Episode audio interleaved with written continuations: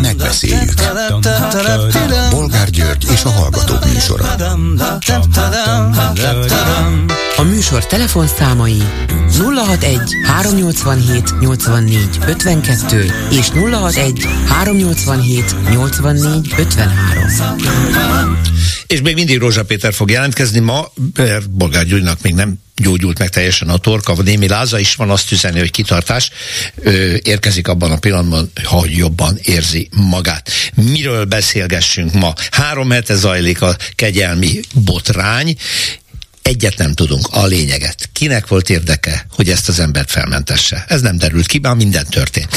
Aztán egy felmérés azt bizonyítja, hogy Orbán Viktor elérte azt, hogy az ukránok több mint fele Magyarországot ellenséges országnak tartják. Ez a Rating Group felmérése februári kutatásából derül ki. Majd a részletekről beszélek, de mit szólnak ehhez, hogy további ellenségeket szerzünk magunknak.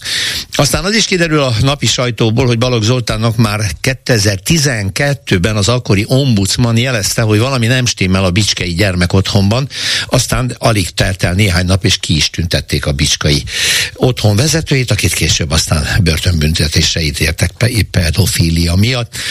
Aztán megint tovább bomlik az ellenzék, itt-ott, ott most éppen Zuglóban. A Momentumból kilépett a zuglói önkormányzati képviselő, ezzel meg is szűnt ott a frakció, Miskolcon pedig változatlan az a helyzet, hogy a jelenlegi független polgármesterrel szemben a DK és az LMP jelöltet indít, úgyhogy az egység messzi van, de is aztán van egy környezet károsító hírünk sajnos, maga a hír is az, Gödön 88 tonnányi magzat károsító oldószer került a levegőbe.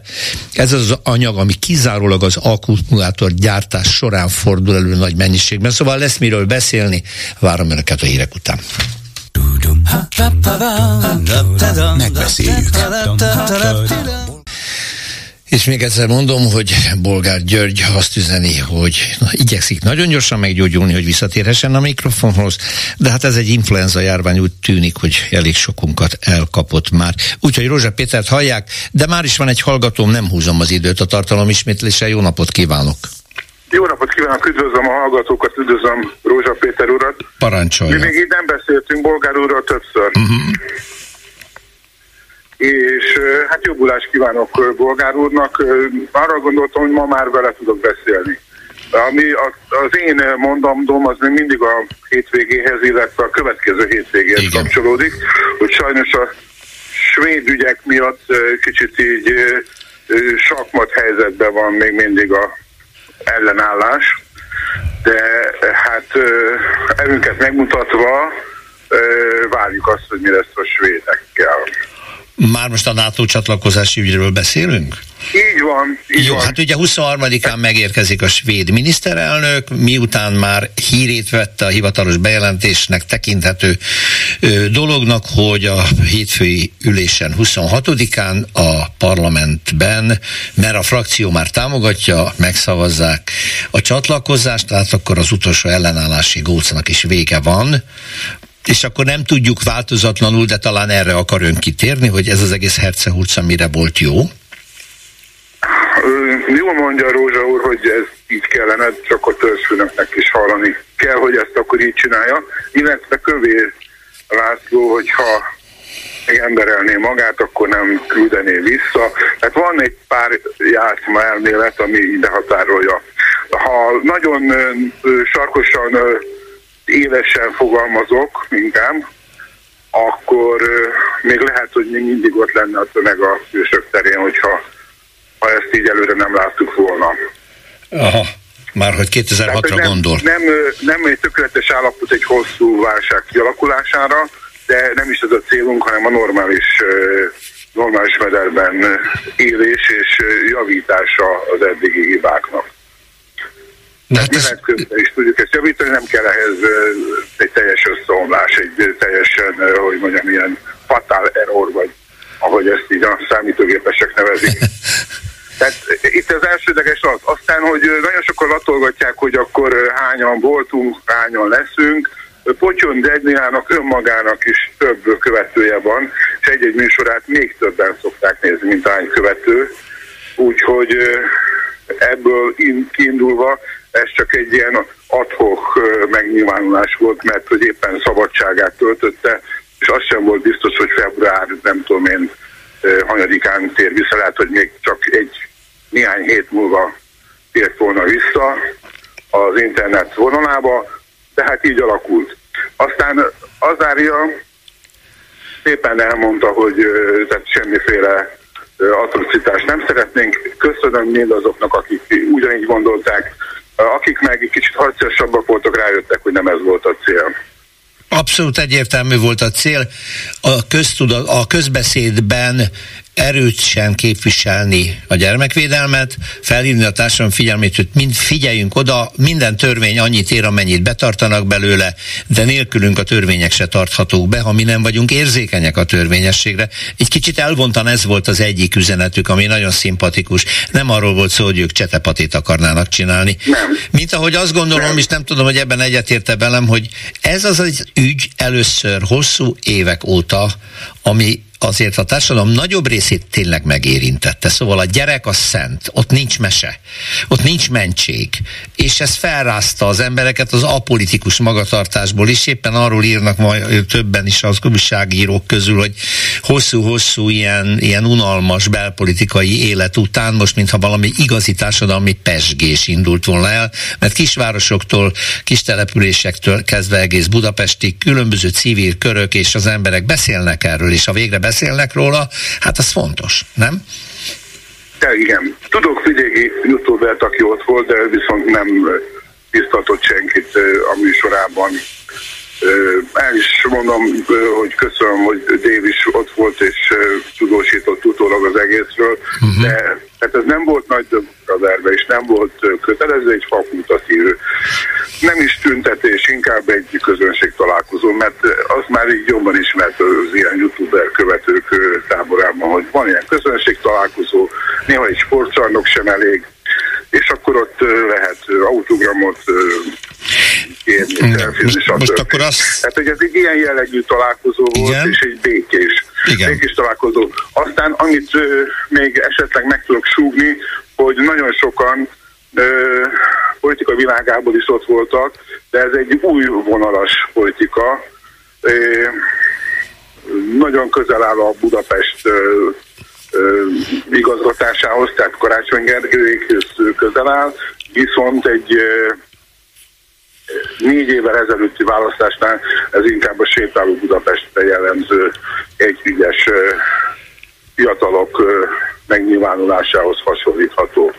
Én azt gondolom, hogy ebben az volt a külön érték, hogy ez egy olyan ö, megnyilvánulás volt, hogy az ön kifejezését használjam, ahová mindenki saját döntése szerint érkezett sem pártok, nem szállítottak buszokkal embereket, senki nem terelt senkit, és ez érezhető is volt a hangulatból, de mindenki a saját jó felfogott érdeke alapján azt mondta, hogy igen, azért ez az az ügy elég fontos, hogy beszéljünk erről, és, és, és mutassuk meg, hogy, hogy erre figyelünk, és akkor majd meglátjuk, hogy mi lesz. Ők maguk a szervezők is tegnap hosszú ideig úgy tudom tanácskoztak, hogy hogyan folytassák, Hát egyelőre erről nincsen hírünk, majd meglátjuk. Én amit Jó. szoktam, Igen? bocsánat, hogy közölvágok, én úgy szoktam mondani, hogy nincs olyan, hogy valakire ne lenne szükség, aki ebben az országban él, és tehát jobb, jobbulást, vagy jobb életvitelt szeretne, tehát nem rontani a helyzetet, hanem javítani, az figyelni fog a következő jelzésre is. Ami nem lesz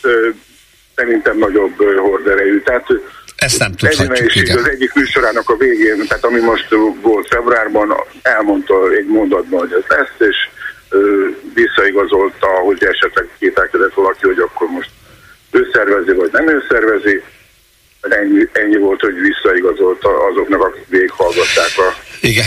a Jó. YouTube műsorát követjük mi is. Köszönöm szépen, hogy itt volt velem. Minden jót. Aztán most hétvégén megint lesz, és ennek fényében kellene, hogy, hogy, hogy az, az a párt összefogás is lezajlódjék, hogy éreztessük azt, hogy ott vagyunk a, az ügyön, de meg kell adni azt a lehetőséget, hogy hogy is mondjam, a Indura Bakterház főszereplője jól viselkedjen. Tehát ne újabb túlviságon törje Hát fejét. ezt sajnos nem látunk a fejébe, igen, hogy mire, hogyan és reagál. A, a formula az, hogy még a beszédéruknak is az van kiadva, hogy hát olyat találtok ki, mint az Indura bakterházban a kis főhős, amit így elkövet, csak hát ez már egy nagy ember, úgyhogy igen, ott már nehéz Egy nagyobb találni. ember, és tehát nem kell gyerekesen viselkedni. Nagyon köszönöm. köszönöm Minden jót, viszont hallásra. Minden jót. Halló, jó napot kívánok! Halló? Halló, halló? Igen, nagyon-nagyon mélyen dörmögő hangot hallok. Lehet, hogy le van folytva a telefon, nem? Jó napot kívánok, most lehet hallani? Most igen, most jó napot. Igen, hallom. Ki volt erősítve, hangosítva? Igen, sajnos az nem jön át adásba, az mindig torzít, nem tudom miért. De így jó. Igen. Jó, akkor most lehet hallani. Igen. Nagyon szépen köszönöm, hogy szót kaphatok. Az ukrán és magyar viszonyról szeretnék szólni, és nem tudom az ukránokat virálni egy pillanatig sem, ellenben a magyar népet azt igencsak, mert hajlamosak elfogadták azt a narratívát, hogy mm, Hát, hogy az ukrán és a magyar viszonyban, hát az ukránok is tehettek volna többet, hogyha nem, nem, bánt, nem bántak volna így, meg úgy a magyarokkal a nyelvtörvények kapcsolatban, az oktatás, stb. stb. És ha ezt az ukránok nem csinálták, akkor is a magyaroknak nem ilyen, nem ilyen ellenszemes Ukrajna. De mikor megkezdődött ez a második, ez, ez a, az invázió, most két éve, most ez az évfordulója a héten, aki még ekkor is, ekkor is azzal foglalkozott, mi van a nyelvtörvényen, amikor gyerekeknek, nőknek a milliói hagyták el az otthon, trombolták a házakat, gyilkolják azóta és az embereket, aki nem tud fölemelkedni, ott valami baj van. És, és a magyaroknak a, a, a, a, a, a ukrán ellenessége nyilván, hogy hozza magával az ukránoknak ezt az ellenszemlét. Azért erre a magyar politika erősen rájátszott. Nagyon, nagyon, nagyon. Borzalmasan, és, és, és, és hát nem véletlenül mi vagyunk a Európa páriái ebben a szempontból, tehát senki, tehát ennyire nyíltan senki nem ukrán ellenes és, és Putyin barát, mint még, még a Ficó sem, senki. Egyfelől ugye azt a hagyományt, ez a sérelmi politika, ez sajnos egy erős kelet-közép-európai és magyar hagyománynak tekinthető, aminek persze mindennek van a valóság alapja. Persze, hiszen a történelmi sérülések nagyon nagyok. A 20. század, ahogy kezdődött, az első világháború, aztán a trianoni döntéssel, tehát itt azért tragédiák sorozata zajlott. Ennyi, korosztá, ennyi generációt túl viszont ezt a sérelmi politikát előre tolni, akkor, amikor majdnem népírtás zajlik már Ukrajnában, ebben a háborúban iszonyú mi megy. Az oroszok nyíltan támadnak civil célpontokat, tehát nem is törődnek vele. Jó zárójel bezárva. Igen, ez félre lehetne talán tenni. Tehát ezt el lehetne várni, hogy ne ezen a szemüvegen keresztül ítéljünk meg egy háborút. Igen, ez, ez borzalmas a magyaroknak ez, a, ez az állapota, és nem tudom elbefelejteni nekik a holokauszt idején tanúsított magatartását. És hát a, magyar hatóság és a széles magyar néptömegek nem álltak ki, a, a, a, nem szálltak szemben a németekkel. Ó, volt, volt, aki szembeszáll, de a többség az egy szó se szólt. És ez, ez, ez, ez, van, ez van most is, és ez, ez nagyon szomorú, hogy nem sokat, fejl, nem sokat fejlődtünk. Igen, visszaköszönnek ezek a történelmi ö, tragikus emlékek, hogy ugye, és miután 80 éves évfordulója van ennek a szörnyű magyar holokausznak, ami nem zsidó kérdés, hanem egy nemzetügye, és ezt nem győzzük sokan hangzóztatni, hogy ez nem, nem, ez nem a zsidók ügye, kérem tisztelte. Pont azért, amit ön mond. Ez az egész nemzetnek az ügye, és ö, sajnos azt a tényt, hogy amikor a német megszállás megtörténik, készen utolsó személyre lebontottan elő volt készítve a deportálás. Lelkesen, lelkesen gyorsan végrehajtották. Teljes nyilvántartás volt már, a gettó kijelölése kettő perc alatt már megtörtént, régen tervezték a nyilasok ezt, és akkor ez megindult, jó, nem, nem jó mindig párhuzamot húzni persze a mostani jelenségek meg a régiek között, de hogy, hogy a, a, az ellenség képzés és az ellenséggel való folyamatos együtt a konfliktusnak a fenntartása, ez sajnos a magyar, a magyar kormány politikájának is egyik eleme lett. Ami azért is felelőtlenség, mert erre tényleg hajlamos az ország egyébként is. Igen, igen. Igen, igen ez, szomorú, úgyhogy, úgyhogy én az ukránoknak megbocsátom azt, hogyha a magyarokat most nem szeretik, talán abban reménykedem, hogy ez örökké nem tartott a magyar kormány részéről. Tehát most, most, most, a, most ez a svéd dolog is, meg, meg, a, meg a a tüntetés is, tehát rámutat, hogy mindent, mindent nem tehetnek meg a magyarokkal, és nem minden magyar úgy manipulálta annyira, amit, amit ezekkel a szerencsétlenekkel megcsináltak, akik, akik szabályszerűen Putyin, tehát orosz pártiak, hát ez, ez felfoghatatlan. Ez egyébként nehéz felfogni, hogy 31 néhány évvel a rendszerváltás után itt a kormány egyik oldalán megjelennek a nyíltan orosz barát és üzé. Én egyháziskolában tanultam, a gyerekem is ott tanítottam, és a keresztény barátaim meg ismerősem, ezek azoknak, most azt kell mondjam, hogy azoknak nevezik magukat. Ezek hát. között itt rengeteg van. Ez nagyon szomorú, ez az, nagyon az, szomorú. Az, Köszönöm, hogy elmondta. Köszönöm, minden jót, viszont hallásra, és a vonalban itt van velem Magyar György ügyvéd, mert a hétvégén bizony a civil választási bizottság előválasztási ö, döntéseket kíván hozni. Halló, halló! Ügyvéd úr, itt vagyok, állok rendelkezésre. Nagyszerű, köszönjük szépen. Szóval akkor én az elején mondtam, hogy inkább rossz híreket lehet hallani, mert ahol az ellenzéki önkormányzati testületben az ellenzéki frakciók össze-össze csapnak, sértődések vannak, kilépések vannak, egyes körzetekben látni a az egy egységes akaratot, hogy egy jelöltel menjünk, és más helyen meg, mintha direkt húznának szét. Most nem tudom, van már térkép arról, Gyuri, hogy hol lehetne egy előválasztással megoldani ezt a kérdést, hol van erre szándék, vagy ez most hogy megy? A kérdés nagyon indokolt, és nagyon egyetértünk. A 24-e, az nem véletlenül hívják szökőnapnak, egész véletlenül, ugye? Igen. Akkor ki fog derülni, hogy ki szökik meg, és ki marad itt. Tehát én akkor szeretném tisztán látni az egész bizottság nevében, hogy hol van ránk szükség, hol nincs ránk szükség, hol harcolnak még a pártok egymással, hol hagyták abba, hol nyírta ki már az egyik a másikat, vagy hol vannak a megállapodások. Pontosan ezért tartjuk a Civil Választási Bizottság ülését, és hívtuk meg az előválasztás igénylőket, jelölőszervezeteket és magukat a jelölteket, hogy alakítsunk egy konszenzust a vonatkozásban, hol van szükség előválasztásra, milyen feltételrendszerrel, milyen időpontban, milyen rendszerszerűen. Ezt akarjuk 21-én felmérni, és én azt gondolom, hogy akkor tényleg el fog válni a májától a nem tudom micsoda, uh-huh. és ki fog derülni pontosan az, hogy itt a civil választási bizottságra szükség van-e. Ha szükség van, mi nem szeretnénk magunkat, hogy ilyen értelemben belevinni ezekbe a csatározásokba. Szeretnénk ennek a civil választási bizottságnak megőrizni a hitelességét, objektivitását, talán tisztességét, pártatlanságát, tapasztalatait mi felajánljuk. Ha élnek vele, tessék, ha nem élnek vele, mert harcolni akarnak, tessék, de mi felajánlottuk magunkat akkor ez jó hír abból a szempontból, hogy talán tévednek azok, akik már arról írogatnak a különböző orgánumokban, hogy már nincs is nagyon idő egy előválasztást lebonyolítani, kicsúsztunk, mi hiszen nyakunkon néhány hónap múlva itt van a június végi választás, de akkor még ezek szerint van esély rá. Hát hogy ne, nézd Péter, azt hiszem régi mondás. No. Nem akarásnak nyögés a vége. Uh-huh. Uh-huh. Tehát én azt gondolom, hogy akik ilyeneket terjesztenek, azok nem akarnak vagy nem mernek részt venni. A ti műsorotokban már többször esett szó a szuverenitásvédelemről, ugye emlékszel rá? Igen. Én magam is, még Bolgár Gyurinak is sokszor elmondtuk, mások is, hogy ez egy megfélemlítés jogszabály. Hatott a társadalomra, a civil szervezetekre, a jelöltekre is félnek. Mi lesz, ha az előválasztáson meglátják őket? Mi lesz, hogyha lekamerázzák őket? Bekerülnek a csúnya könyvbe? És mi, mi lesz? Mi a sorsuk?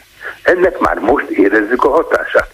Tehát végső fokon nagyon nehéz történet, de meg kell tudni csinálni. Mert mi a fő cél? Hogy egyetlen egy jelölt maradjon állva a Fidesz jelöltjével szemben. Ha ezt a pártok egymás között le tudják zongorázni, áldás békés. Ha nem tudják, akkor vegyenek igénybe bennünket, mert mi felajánljuk a segítségünket. De ne vádoljanak minket avval, hogy nem nyugodtunk segíteni, és hogy mit csetben hagytuk volna őket. Nem büntetjogi értelemben, segítségnyújtás elmulasztása, hanem közjogi értelemben. Szeretnénk segíteni, és ahol szükség van rá, meg is lehet csinálni. Nekünk megvan erre a tapasztalatunk, kapacitásunk, hátterünk, civil barátai. Igen, tulajdonképpen azt a szolgáltatást nyújtjátok, hogy ahol erre van szándék, ennek megszervezése, lebonyolítása és jogi garanciáinak a, a biztosítása megvan, mert ez nagyon fontos, az átláthatóság, a tisztasága a dolognak, stb. Most ez a, igen, ez a szuverenitás nevű törvény, amit sokan szuterenitást nem, vagy, vagy szuterén törvénynek csúfolnak megfélemlítette az embereket. Ez borzasztó szomorú hallani, mert ezzel szemben az van, az, a, az az értetlenség, hogy ebben a politikai helyzetben, ahol az erőviszonyok úgy alakultak, ahogy alakultak, egy abszolút uralkodó többség a parlamentben, a kormányzat lesöpör minden civil kezdeményezést, a pártokat pénzbüntetésekkel ellehetetleníteni, nem sorolom tovább. Ha végig is van egy választás, nincs más lehetőség, mint egy jelöltet indítani az erős kormánypárti jelöltel szembe. Ez olyan evidencia, hogy ahol, ahol ezt félresöplik és elkezdik egymást gyömöszölni, hogy de én akkor külön indítok, mert ezért, mert azért, ez politikai felelőtlenség véleményem szerint, de miért alakul ez ki? Mi a tapasztalatod? Hát az a szintiszta igazság, hogy amiről beszéltünk, félelem az csak egy faktor. A másik az ellenzék szerepe rettenetesen be van szűkítve. Kénytelen, kelletlen. Próbálkoznak legalább az önkormányzati választáson pozíciót szerezni, hogy 2026-ra megerősödhessenek, ellenzéki bázisok, ellenzéki felületek keletkezhessenek, és nem mindegy, hogy ezt ki biztosítja. Én azt gondolom, politikai kultúra kérdése, te azt mondtad felelőtlenség. Politikai kultúra kérdése belátni, hogy mi a primátus, mi van előbb. A közös érdek, hogy történjenek változások, minél több ellenzéki terület kerüljön önkormányzati értelemben az ellenzék kezébe, több önkormányzat, ugye? És vagy pedig az, hogy egyes pártok megmutassák, hogy milyen erősek, ki a legkisebb. Török. Igen, hát ez a kettő dolog harcol egymással. Következésképpen az előválasztásnak sok-sok előnye van, és 2019-ben be is bizonyosodott, hogy az előválasztást megnyert Karácsony Gergelyből főpolgármester lett, Például a 9. Budapesten, Ferencvárosban Baranyi Krisztinából polgármester lett. Az előválasztás ugyanis mozgósít. Az előválasztás ugyanis tematizál. Az előválasztás ugyanis megmozgatja azokat az embereket, akik esetleg már apátiába estek. Itt vannak a civil megmozdulások, ugye? A civilekben sokkal több az erő, sokkal nagyobb a hatékonyság a mai számítógépes háttér és informatikai háttér ismeretében. Következésképpen lehet sírni azon, sopánkodni azon, hogy nem érünk el az emberekhez. El lehet érni az embereket. Mint láthatjuk, legutóbb is sikerült elérni az embereket. Csak olyan témát kell találni, ami őket érdekli. Ha őket érdeklő témákkal találkozunk, és nem elvont beszélgetésekre kell elmenniük, fórumot meghallgatni, akkor otthon maradnak. De az önkormányzati választások és az európai választások is rendkívül fontosak a jövőre nézve, és ezeknek a megalapozottságához tud egy módszer, egy eszköz lenni az előválasztás, amit még egyszer mondom, mi nem erőltetünk és nem favorizálunk, csak lehetőségként fölvehetünk. Igen. Szombaton azért tartunk összejövetelt, hogy lássuk, kik veszik komolyan, kik igénylik, nagyon sok helyen kérik, nagyon sok helyen el akarják sumákolni, ezt tisztába tesszük, és ha vége, mi 12-kor a sajtó elé tárjuk, az lesz a vége, hogy reménytelen, és ahogy mondják néhányan, nincs értelme lebonyolítani, akkor mi hátra lépünk. De ahol van rá igény, ott meg kell csinálni. Még egy kérdés akkor jó, és utána a hallgatónak adjuk át a terepet, hogy lehet újra telefonálni, még Magyar Györgyel szeretném az utolsó kérdést tisztázni. Nincs benne az ellenzéki képviselők, a pártok tagjai, vezetői mentalitásában nem lopódzott be az a csalódás, hogy a 19-es részleges siker, után nem történt semmi. Beszéltünk a Szabadvárosok Szövetségéről, beszéltünk a közös ö, ö, ö, média platformról, hogy az ellenzéki önkormányzatok egymásról tudjanak, egymást erősít. Nem történt semmi az ég a világon. Mindenki vergődött a saját kerületében, és akkor utána megindult a bomlás. Hol egy alpolgármester hagyta el a helyet, mert hogy a listán előrelépve ő jutott be pótjelöltként a parlamentben, nem törődve azzal, hogy ezzel összeomlik a polgármester mögött a, a közgyűlési többség, ellenzéki többség, stb. sorolhatnám, és akkor ez úgy, úgy erről, ez a siker úgy eltűnt, ez nem, nem, nem, nem hozta meg azt a változást az ellenzéki attitűdökben, amire számítottunk. Azt kell mondanom, én praktikusan azért magánélet, magánéletemben és, és, és másodállásban ügyvédkedem. Következésképpen azt kell hozzátennem, hogy lehet mentő körülményeket felhozni. Hogy miért nem sikerült. A kis gömböt, ugye, ami, aki magába húzta az összes azon az oldalon megjelenő pártszervezetet és előszervezetet, egységben tud működni, Igen. erőt tud demonstrálni. Itt pedig a fragmentáltság átüti az egész konstrukciónak a hiányosságait. Ott van egy aktív vezető, itt még nem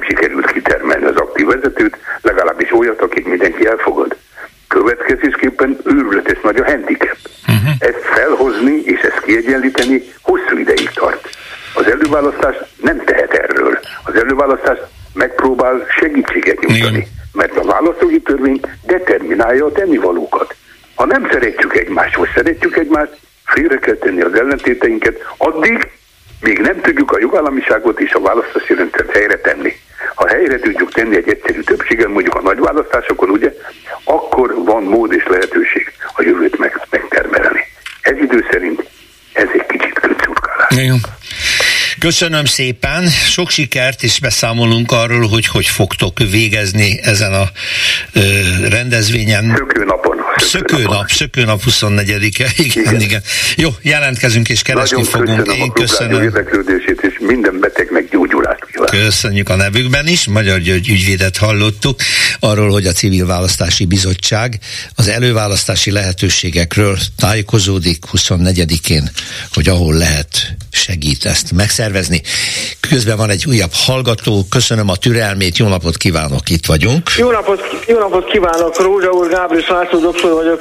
Rendszeresen, úgy általában három hetenként szoktam telefonálni, úgyhogy Bolgár úrnak természetesen én is jobbulást kívánok. Köszönöm. Nevében? Is. Hát ez az influenzás időszak sajnos ez ilyen. Elég erős, igen. Igen, igen, hát Ukrajnával kapcsolatban, illetve az egész NATO csatlakozás, Svédország, Svédország csatlakozása, illetve az egész Herceg ennek a nevetségesé tételét szeretném alá támasztani. Ugye az egy teljesen nevetséges ok és indok volt, hogy, hogy a ukránok a magyar kisebbséggel való bánásmódja miatt húzódik a, ez az egész ügy. Ez nem azért húzódik, hanem azért, mert Orbán Putyinnak a teljes kiszolgálója, amelyet egyébként a Müncheni Biztonsági Konferencián meg is kapott. Ott nyilvánvalóan hangsúlyozta Kamala Harris, meg a cseh elnök, meg egy jó páran még, hogy ez tarthatatlan, amit Orbán csinál, Ukrajnával, illetve az Európai Unióval. Ez az Európai Unió és a NATO érdekét sérti, maximálisan sérti, és százezer magyar kisebbség az az nem lehet erre ok, mivel hogy lengyel kisebbség több mint egy millió van Ukrajnában, román kisebbség is legalább 500 ezer van Ukrajnában, és azok nem cirkuszolnak, tehát ez nem lehet ok. Igen, nagyon logikus, amit mond. Igen. Tehát, erről beszéltünk, hogy ez mennyire felesleges volt felturbozni, és a politika központjába helyezni ezt a típusú ukrán ellenességet, hogy amikor már ö, ö, sorra lövik szét a Ukrajna városait, akkor a magyar kormány azon sipítozik, hogy de a szigorú nyelvtörvényben milyen hátrányba sodorták a magyar kisebbséget, és ha ezen nem változtatnak, addig nem távolgatjuk Ukrajna semmiféle tárgyalást az ő csatlakozásukról, így úgy amúgy. Tehát ez egy nagyon-nagyon csúnya dolog volt.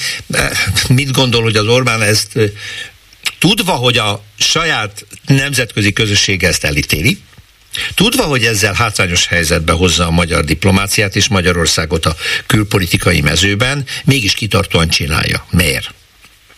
Azt feltétlenül azért, vagy szinte biztosan azért, mert Putyinnal van bizonyos oka a kapcsolatokat úgy fenntartani, hogy minden Putyinnak a, a, a, a jóváhagyásával történik. Most nem tudom, hogy nyilván ismert ez az ez a orosz egy nap alatt behozott törvény, hogy aki a, az oroszországi, az oroszok ukrajnai invázióját inváziónak és agressziónak és népírtásnak stb. bélyegzi meg, az akár külföldi, akár orosz állampolgár minden nevű vagyonát el lehet kobozni, és azonnal börtönbe lehet csukni. Na most, ha Orbán a hivatalosan bárhol bejelenti, hogy Ukrajna inváziója az különleges hadművelet volt, a, amit csinált is, az azt jelenti, hogy ő egyértelműen Putyinnak a, a kiszolgálója, ami viszont sajnos azt kell, hogy mondjam,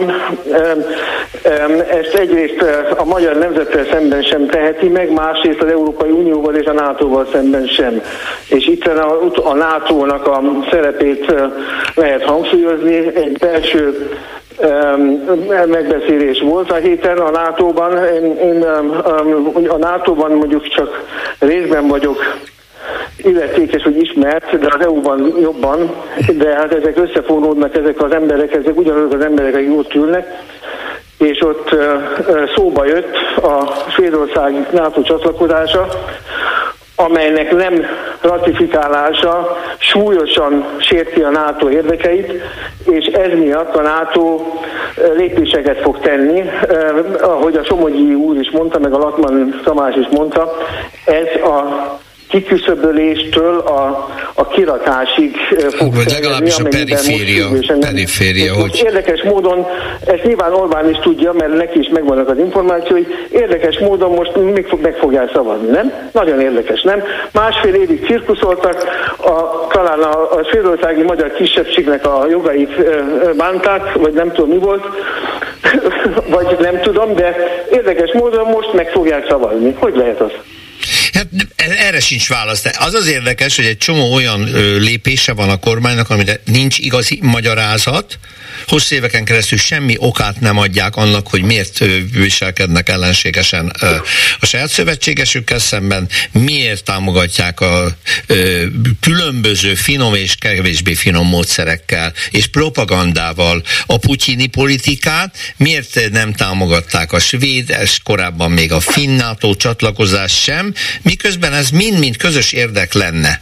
Hát például gondoljunk már arra, hogy Svédország csatlakozásával a balti tengeren a NATO-nak, hála jó Istennek, egy igazi bázisa támad, már pedig ugye Oroszországra kiszámíthatatlan, hogy mikor, milyen újabb agresszióra szánja el magát, és talán éppen a balti országok felől, és ott egy erős, ö, ö, újabb, nagyon erős katonai, ö, katonailag nagyon erős államnak a tagsága. Borzasztóan fontos, tehát ez a mi érdekünk is. És nincs magyarázat, mint hogy semmire nincs magyarázat, csak hogy visszatérek az ajánlott témák közé, hogy lassan három hete zajlik a kegyelmi ügy miatt a botrány, már belebukott nem tudom hány ember, ugye lemondott a Novák Katalin, lemondott a Varga Judit, részben lemondott Balogh Zoltán érintettsége okán, egymás után derülnek ki különböző összefüggése, hogy például Novák Katalin, ezt a kérdést már felteszem a többi hallgatónak is, ebben is várom a telefonjukat, hogy Novák Katalin tavaly nyáron éppen Zabolán, éppen a Mikes kastélyban, éppen abban a luxus szállodában nyaral, ahol Zabolán van az illető Kónya Endre a kegyelemmel a bűn elkövetés következményéről mentesített ember, családja, ő maga is onnan származik, vannak ott gazdasági érdekeltségei. A hírek szerint még maga Lévai Anikó is megfordul Szabolán olykor, és Erdélyben megvannak ezek a kapcsolatok, és nem lehet kideríteni, mi volt az oka, hogy egy tök ismeretlen embert egy nagyon súlyos bűntény alól ilyen magas szintű közreműködéssel ki akarnak menteni. Erre sincs válasz. Arra sincs válasz, amiről ön beszél, hogy miért támogatja a gyilkos háborújában Putyint. Nincs válasz, és csak következtetünk, és csak találgatunk, amire azt szeretnék mondani, hogy szépen meg vagyunk vezetve, nem? Igen, az, a, a, ez a kegyelmi ügy és ez a pedofil ügy, ez arra Sajnos arra jó, mert azt kell mondjam, hogy sajnos, hogy ez ilyen is történik és előfordul, hogy frontálisan ezen az alapon is, mint utolsó csepp a pohárban neki kell menni a Fidesznek, minden szinten, minden fórumon értesítve az Európai Unió nagykövetségeit, és így tovább, mert úgy látszik, hogy ez már a Fideszes választók egy részének is fáj. Tehát ez most már egy olyan dolog, amit nem lehet csak úgy elsimítani, és azon nem érdemes filozofálni, hogy Orbán tudott-e róla, vagy nem. El kell azt fogadni, hogy Orbánnak tudnia kellett róla, mert Orbánnak eddig mindenről tudomása volt, akár mi is történt, főleg ilyen ügyekben mindenről, tehát miért pont most erről nem lenne tudomása, ezt nem is érdemes vitatni, hogy igen vagy nem, ezt úgy kell neki menni, hogy igenis tudott róla, és kész. Ha, ilyen esetekben minden kormányfőnek le kell mondani, minden európai országban ez, ez automatikusan történne. Ha az igazságügyi miniszter benne van, akkor a kormány egész része benne van, és kész. Pont. Tehát ez, ez a rész, ennek, ez, ennek kell felhasználni használni most rögtön, mert üres a kapu, be kell rúgni ezt a gólt. A másik, az Európai Uniós dolog pedig, az pedig olyan, hogy egy, a Magyarország az Európai Unió és a NATO csapatának a játékosa, finoman kifejezve a NATO és az Unió mezét hordja, tehát Magyarországnak ezt szerint kell viselkednie a magyar kormánynak is, ha tetszik, ha nem. Ha nem tetszik, akkor menjen. Tehát a, Lukasenko megteheti azt, hogy putyinozik, meg az azerbajdzsáni, meg a jóisten tudja milyen tajikisztáni kormány megteheti, ahhoz azt ők megtehetik, mert ők nem tagja az uniónak, és nem is lesznek soha. De Magyarország nem teheti ezt meg. Ha nem tetszik, akkor mehet ki az unióból, és mehet a NATO-ból.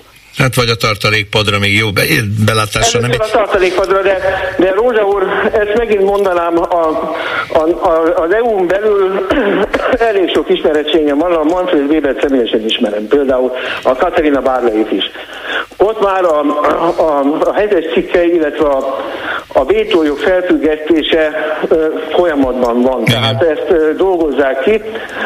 Politikailag ez meg van fogalmazva, a Johannes Hahn a múlt héten Németországban megfogalmazta, hogy nem lehet tovább tartani ezt az egységes, tehát ezt a százszerzékos választást, a vétójogot föl kell függeszteni, vagy meg kell szüntetni. A Manfred Weber itt volt uh, Augsburgban és a, a biztonsági konferencián is mindenki ezt mondta, a cseh elnöktől kezdve az észtországi képviselőkig mindenki azt mondja, hogy a vétójogot fel kell függeszteni. Az Európai Parlamentnek is ez a véleménye, tehát ez folyamatban van, ami azt jelenti, hogy ez elindult, a Tusknak sikerült még a kanyar bevennie, és a, a lengyeleket kivették a hetes cikkeiből. Igen, mai hír, hogy úgy tűnik, hogy megszüntetik ellenük a hetes cikkei eljárást. Hát belsőleg, már meg, belsőleg ez megvan, hogy meg fogják szüntetni. Hát ugye mindig az úgy tűnik, az azért van, hogy, hogy a lengyelek is lássák, hogy ez nem megy olyan gyorsan, de az egyértelmű, hogy a Lengyelországot egyelőre mindenképpen kiveszik. És az, hogy a, a lengyelek e, ilyen sokat kell, hogy küzdjenek, az azért van, mert az egész lengyel rendszer másképp van fölépítve, és az elnöknek sajnos sokkal több e, beleszólási joga van, mint például Magyarországon vagy más országban. De ezt, ezt is változtatják, csak ez nem megy egyik napra a másikra, de mindenki látja, hogy a választások úgy, úgy sikerültek, hogy igenis az Európai Uniós párti és NATO párti országos többség van. És még egy mondatot azt szeretném mondani, hogy igen, a, a, az orosz flotta tenger alatt járói, az orosz repülőgépek rendszeresen portyáznak már a keleti tenger, a balti tenger Igen. között, és bebe repülnek, vagy érintik a NATO felső területét, és utána nagyon gyorsan elpucolnak onnan és a, a, nyilvánvaló a, biztonsági konferencián is ez szóba került, hogy, hogy Oroszország mindenképpen meg akarja támadni a balti országokat, illetve továbbiakban nyilvánvalóan a keleti tengeren tovább akar Hát erről beszéltünk, igen, hogy ezért is rettenetesen fontos volt Finnország és Svédország csatlakozás, és ezért is volt teljességgel érthetetlen. Erre mondtam azt, hogy szembe megy a magyar érdekkel is az, amit eddig csináltak, de hát most már hétfőn legalább megszavazzák, úgy tűnik. Jó, hadd adjuk át a másik igen, hallgatónak. Igen, nagyon szépen köszönöm. Egy mondatot még a, a német Bundestag, a német parlament holnap fogja eldönteni a nagy valószínűséggel el fogják dönteni a Taurus rakétáknak a a, a továbbítását Ukrajna fele. Hát ez úgy néz ki, hogy a CDU is benne van, tehát valószínű, hogy meg lesz a többségük. Igen. Ami azt jelenti, hogy megkapják az ukránok az Taurus rakétákat, amelyek át fognak lőni Oroszországba is. Igen, hát ott most ö, ö, nagy offenzívába kezdett az orosz haderő, és haladnak is előre, mert nagyon kevés a lőszerük, és a fegyverzet is nagyon ö, hiányos Ukrajnában. Köszönöm szépen, minden jót, viszont hallásra. Viszont hallásra. Másik hallgató is itt van a vonalban. Köszönöm a türelmét, jó sokat kellett várni, a jó napot kívánok. Halló? Nem, nem kellett, sokat leszálltam a villamosról, hogy csöndesebb helyen legyek. Medger István vagyok. A Szerbusz István, régi barátok vagyunk, igen, hallgatlak, de már előre jelzem neked, hogy... túl bolgár úrként, a, hogy bemegyünk a klubrádióhoz, no. lehet látni oda. Hát most láttam éppen egy videót, ahol egy ősz szakállas bácsi, szinte korombeli, arról azt mondja, hogy a fiát megölték, és ő is eljött a háborúba. Teljes harci szerelésben. Nyilván ennek van propaganda jellege, meg minden, de én majdnem elsírtam magamat a villamoson, és megosztottam, ahol nem erre csak tudtam. Tehát itt egy uk- ukrán apáról van szó, ha jól értem. Igen. Igen, Igen, viszont van egy hírünk, ami egészen rémisztő, hogy Putyin azonnal besoroztatja azokat a férfiakat, akik a Navalnyi halála okán bármilyen megemlékezésen részt vettek, és már is viszik őket a frontra, ez a legújabb. Jó, ezt csak zárójelben mondom, hogy ide tartozik, tudod? Ez döbbenetes, ahogy nem is tudom, ki mondta talán Kátó, a római szenátusban, hogy Kártágot pedig el kell pusztítani. Igen. Tehát tegnap is mondtam, hogy a hetedik kerület Hársfa utca 21, de aki csak tud üres konzervdobozt, paraféntáblát, gyertyát, takarót, meleg ruhát, ott várják a Bonafide. Nem Fidesz, Bonafide, így él nekem, bízzál bennem, régi latin mondás. Uh-huh. Lesztem egyébként, délben beszéltünk, hogy gond volt a telefonnal. Igen. És a bőség zavara, Péter, a de ami, ami nagyon érdekes, és azt is jeleztem, hogy egy pici humor megpróbálok. A, ott voltam nagy örömömre, meghívtak a Mindenki Magyarországa néppártnak volt az első kongresszusa a szombaton délelőtt, a Kőbányai Körösi Csoma Sándor Kultúr Központban, délután meg a kampányító igen? És ez nagyon érdekes volt. befizetem, a, befizetem, és remélem a, a hallgatók nem értik félre. Volt Márkizainak is félre magyarázható megnyilvánulása, mint Arató Andrásnak is éppen. De bármikor bárkibe bele lehet kötni. Azt beszél, vagy csinál valamit, abba belekötnek, vagy kitalálnak valamit. Szóval azzal kezdődött a kongresszus, hogy meglobogtattak egy nagy, látszólag vastag pénztárcát, hogy valaki elhagyta az előtérben. Uh-huh. Talált, találják, hogy kicsoda volt az. Mondtam, hogy mindent hagyom el. De rögtön mondták ott, hogy na, a Fidesz kongresszuson ez nem biztos, hogy elő így kezdődne, hogy egy nagy megtalált pénztár. Tehát minden különösebb gond nélkül oda mentem, nyújtottam a kezem, megkaptam, és ezzel lezárult. Aztán megkezdődött a hivatalos rész, és hát szinte vicces volt az is, hogy nem milliárdok röpködtek a számok, hanem százezrek, egy-két millió, Igen. és szintén volt egy halk megjegyzés, ami hallható volt a, ott a, és pedig? hallgatóság soraiban, hogy Rogán hogyan somolyogna ezeken a számokon. Jó, hát azért most nagyon nem kell, hogy mosolyogjon az ellenzék, mert sajnálatos módon, és ezt ma már több elemzőtől és független elemzőtől hallottunk, valóban az a finanszírozási módszer, ami a legutóbbi választáson éppen a Mindenki Magyarországa Egyesület közvetítésével történt, jogilag támadható, valóban nagy hiba volt, és ezt nagyon tudható, hogy a Fidesz minden ilyet kihasznál, és neki teljesen mindegy, hogy ő maga mit művel a háttérben, amit ő csinál, az, azt más másnál bünteti, tehát ez, ez, ez most ráveti az árnyékát. A magas labdákat, meg a igen. közepeseket is kíméletlenül. Igen, igen. Ezzel együtt én Márkézait Pétert még a Fudános és más helyekről ismerem, és nagyon jó embernek látom. A ösztönösen valahogyan amikor az előválasztás még el sem kezdődött, Bolgár úr kérdezte, hogy hát essenek hozzászólni, itt vannak a pártvezetők, meg ez a hódmezővásárhelyi polgármester, hogy is hívják,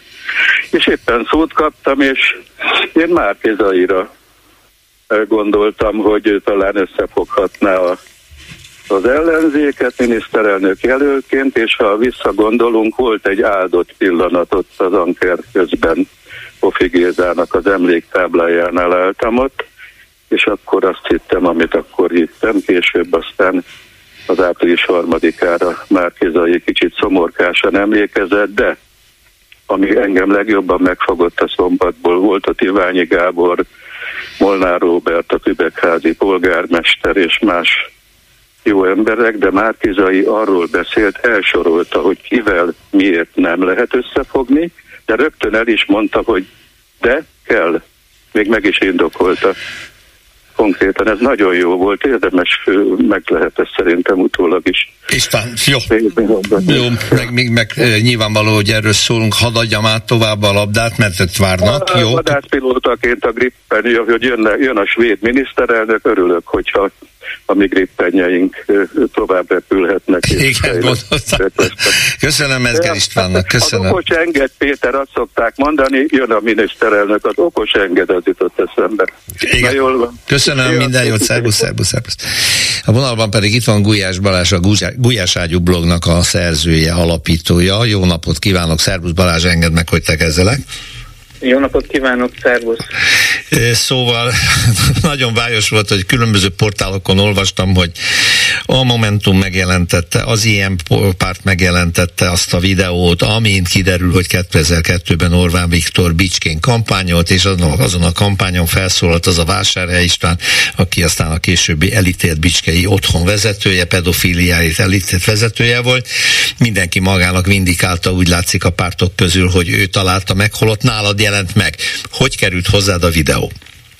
Van egy szivároktató felületünk, hogyha valaki fölmegy a gulyáságyúmédia.hu-ra, ott van szépen jól láthatóan elhelyezve egy, egy ilyen felület, amin keresztül lehet, lehet nekünk szivároktatni, és ugye tavaly talán emlékszel te is rá, meg a kedves hallgatók is, hogy mi jelentettük meg Orbán Viktor nyaralásáról azt a bizonyos videót, ami, amint látható, ahogy kikászálódik a tengerből és bemegy Ungár Péter testvérének a villájába.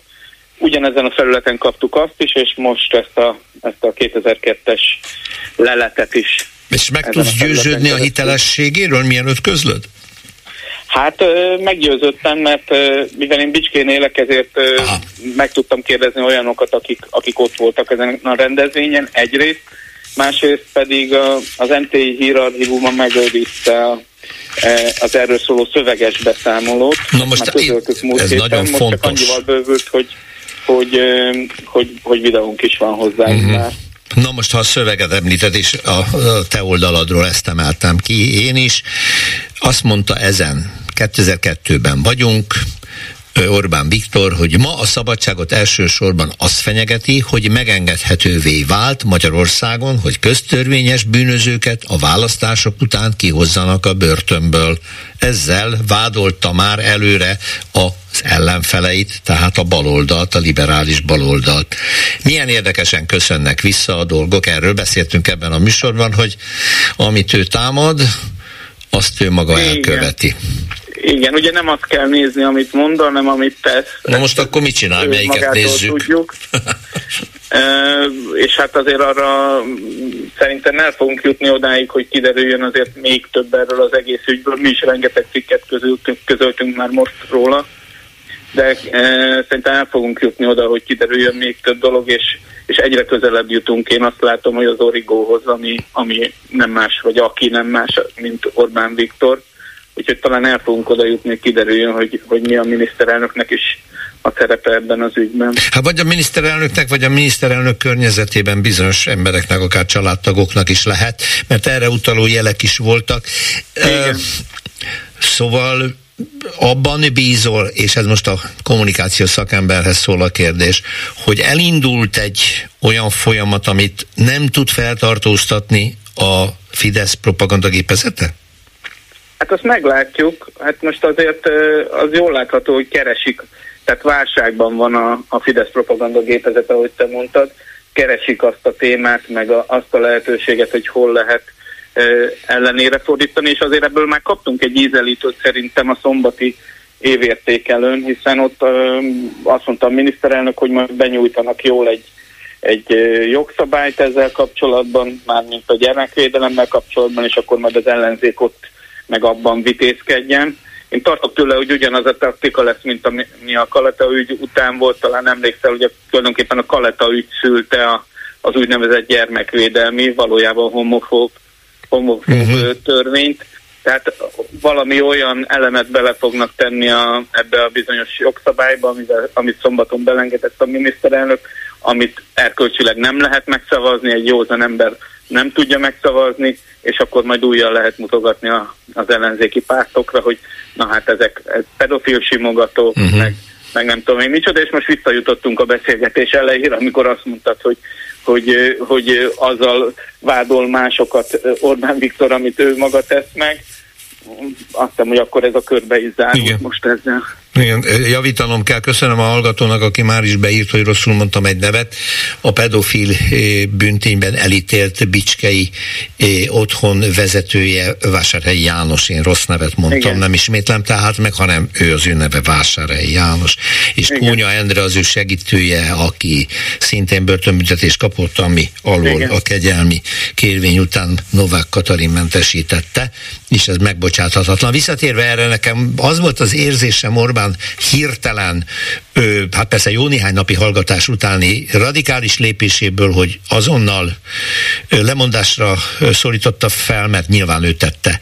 Ö, mind a igazságügyi miniszterasszonyt, mind ö, a köztársasági elnök asszonyt, hogy ő nem tudott erről. Nem tudott arról, hogy ez a kegyelmi kérvény kit érintett. Szerintem ilyen apróságokban nem avatják be. Itt a gépezet működött valamiért. De egészen odáig, hogyha e, erről nem beszél akár független újságírókkal, nem válaszol ezekre a most például általad is fel, jogosan felvetett kérdésre, hogy tudott róla vagy sem.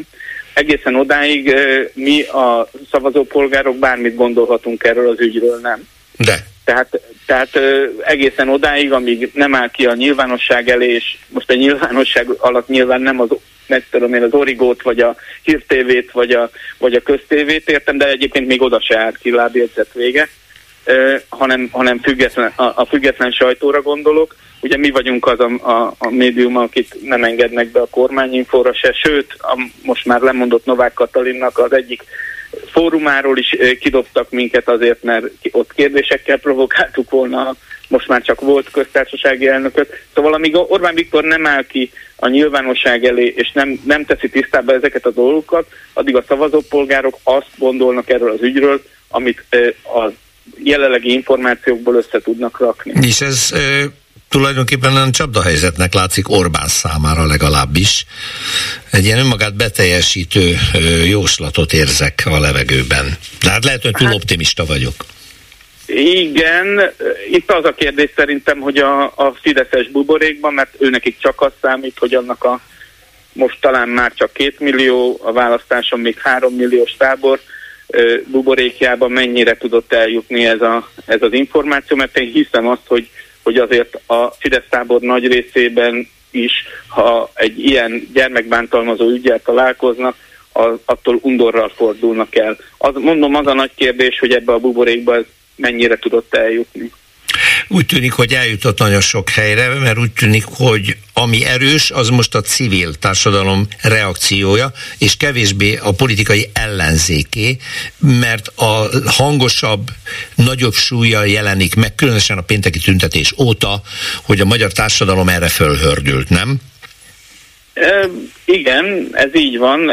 Én is ott voltam, közvetítettünk erről a tüntetésről, és egyrészt a saját közvetítésünkön is éreztem, hogy nagyon nagy az érdeklődés, hát már százezer néző is látta azt a három és fél órás közvetítést, amit onnan adtunk, meg hát ott a helyszínen is lehetett látni, hogy, hogy nem elsősorban ugyanazokkal az arcokkal találkozott az ember, akik, akiket tudósítóként lát ilyen tüntetéseken, hanem, hanem, hanem egyrészt sokkal több emberrel, másrészt pedig olyan emberekkel, akiket nem, nem, nem ezek a örök tüntetők. Igen, igen itt most egy, egy nemzedékváltást is lehet. Jönnek a hírek, Balázs, szeretnék gratulálni a Gulyás Ágyúhoz, a semmiből egyszer csak felbukkantál ezzel a fantasztikus politikai bloggal, közéleti bloggal, és már is tényezők vagytok, nagyon örülök neki, nagyon örülünk a kollégákkal együtt, és csak itt tovább, szerbusz minden Nagyon jót. aranyos vagy, köszönöm, hogy fölhívtatok, és üdvözlöm a hallgatókat, sziasztok! Szia, és akkor a hírek után folytatjuk. És akkor folytassuk is, hamarosan eh, a hallgató türelmét kérem, gyorsan még mondok néhány témát, amivel kapcsolatban lehetne beszélgetnünk. Hát eh, inkább csak megállapítás, hogy a újságok szerint iszonyatos a készültség Balaton Almádiban, ahol ma este kezdődik a Fidesz frakcióülése. Ellentüntetők is megjelentek állítólag. Ugye a frakcióülésen eh, eldönti a Fidesz frakciója, hogy kit jelöl köztársasági elnöknek, rengeteg név szivárgott ki, lehet totózni hétfőn a parlamenti ülést, amit a hírek szerint maga Orbán Viktor nyit meg, ott lefogadják el Novák Katalin lemondását, és ott jelölik az új elnök elnököt, majd az elnök személyét. Közben érkezett egy orosz hír, amit már elmondtam az előbb, de megismétlem, mert tényleg elképesztő. Putyin úgy bosszulja meg azokon az embereken, akik vállalták bátran, hogy kimennek az utcára és megemlékeznek Navalnyiról, illetve hát annak haláláról. Bármilyen formában, hogy a férfiakat azonnal elviszik a rendőrök, és már is viszik a frontra, besorozzák őket, elég brutális, ami ott történik. Még egy nagyon érdekes dolog, Orbán Balázs féle külügyi intézet írja a hvg.hu, azt mondja, hogy szerintük erősítettük a NATO-t azzal, hogy gátoltuk a svédek csatlakozását, elképesztően izgalmas ukfejtés lehet, aminek a végén Orbán Balázsék ide jutottak, hogy azzal erősítettük, hogy nem engedtük időben belépni az egyik legerősebb hadsereggel rendelkező államot a tagok közé. Na jó, van még néhány témánk, de akkor hallgatom itt a hallgató a vonalban. Jó napot kívánok, vagy jó estét már, mert lassan sötétedik. Halló!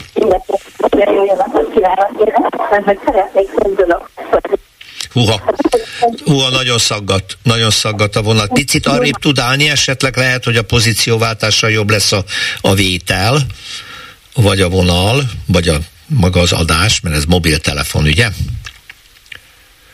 Meg is szakadt? Halló. Azt hiszem, hogy ez, ez így nem jó. Ha engem hall, nem hall, ez vonalas telefon ezek szerint. Megpróbáljuk őt újra hívni, hogyha lehet, hogyha nincs másik hallgató pillanatnyilag a vonalban, vagy egy másikat kapcsolni. Addig mondok egy, azért nem szeretem már különböző összegekkel sokkolni magunkat, hogy a kormány mikor, mire, mennyit költ, de az, hogy 4,3 millió forintba került az az utazás, ahol Novák Katalin és Balogh Zoltán együtt volt Pápua új Génában, ez, ez lehet, hogy nem üti már ki a biztosítékot, mert már ennyi pénz az már szinte elvész a kormányzati hihetetlen költségek körében, de a Direkt 36 és a Telex több egymástól független kormányzati, illetve állami, államfői hivatalhoz közeli forrásból azt állítja, hogy ez a kegyelmi ügyben fontos szerepet játszott Balogh Zoltán, a Magyar Református Egyház vezetője, korábbi miniszter, nem csak, hogy tanácsadója volt a később megalakult elnöki tanácsadó testületnek, de sokkal korábbról már nagyon régi mentora volt Novák Katalinnak. Ő kerülhetett abba a bizalmi helyzetbe, hogy akár javasolta is ezt a később botrányossá váló kegyelmügyet. Na, megnézzük, hogy sikerült-e helyreállítani a vonalat. Háló, nem tudom, hall-e engem most? Jó napot kívánok! Jó napot kívánok! Igen, hallom. Ez tiszta. Én vagyok, ugye? Igen, igen, jól van. Üdvözlöm, üdvözlöm Önt és a hallgatókat, Cigány Edit vagyok.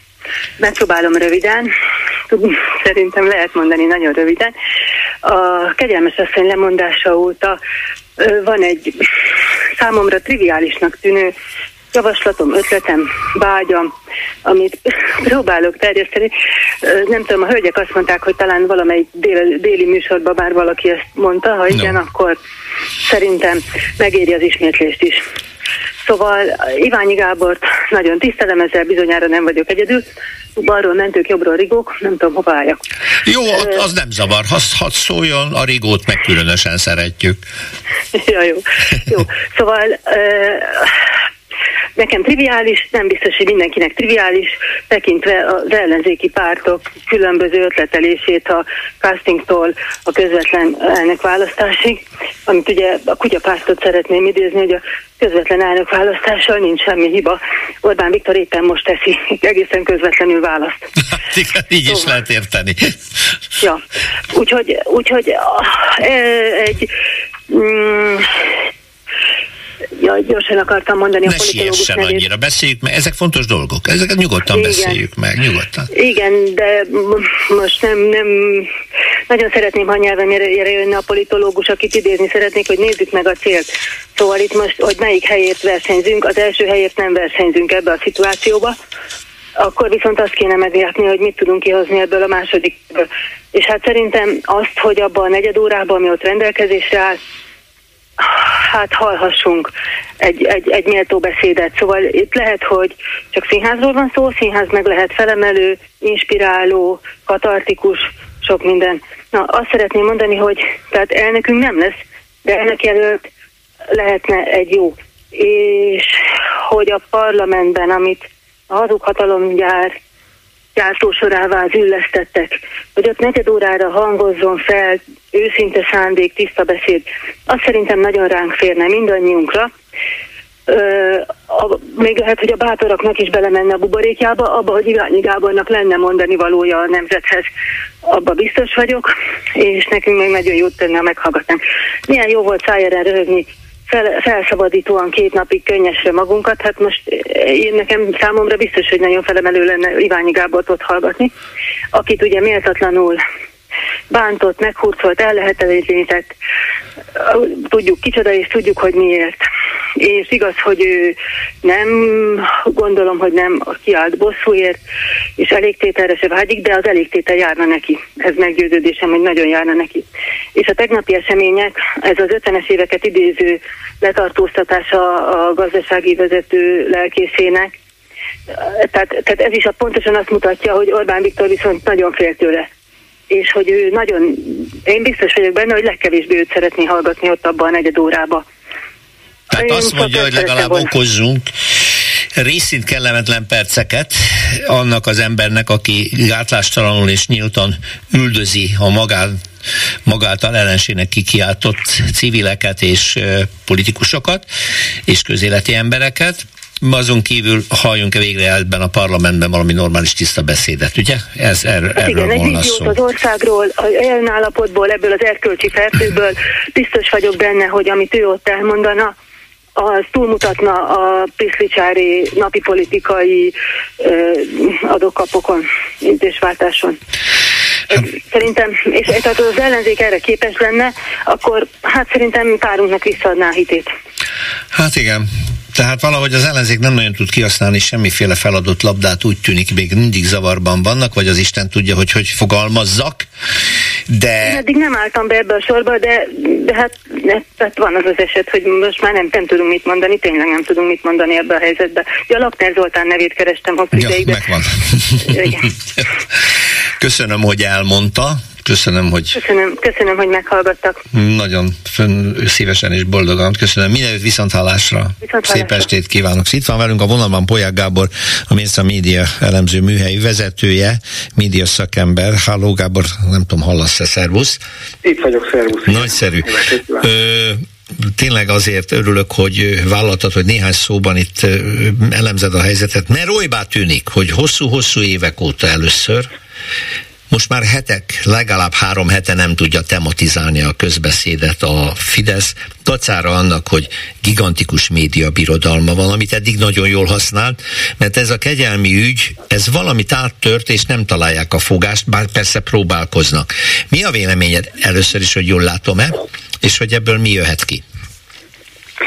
Én azért emlékszem 2019-ből eh, az önkormányzati választások után olyan beszélgetésre, ahol szintén az volt a kérdés, hogy na most akkor még se olyan hatékony ez a propagandagépezet, mint ahogy eddig gondoltuk.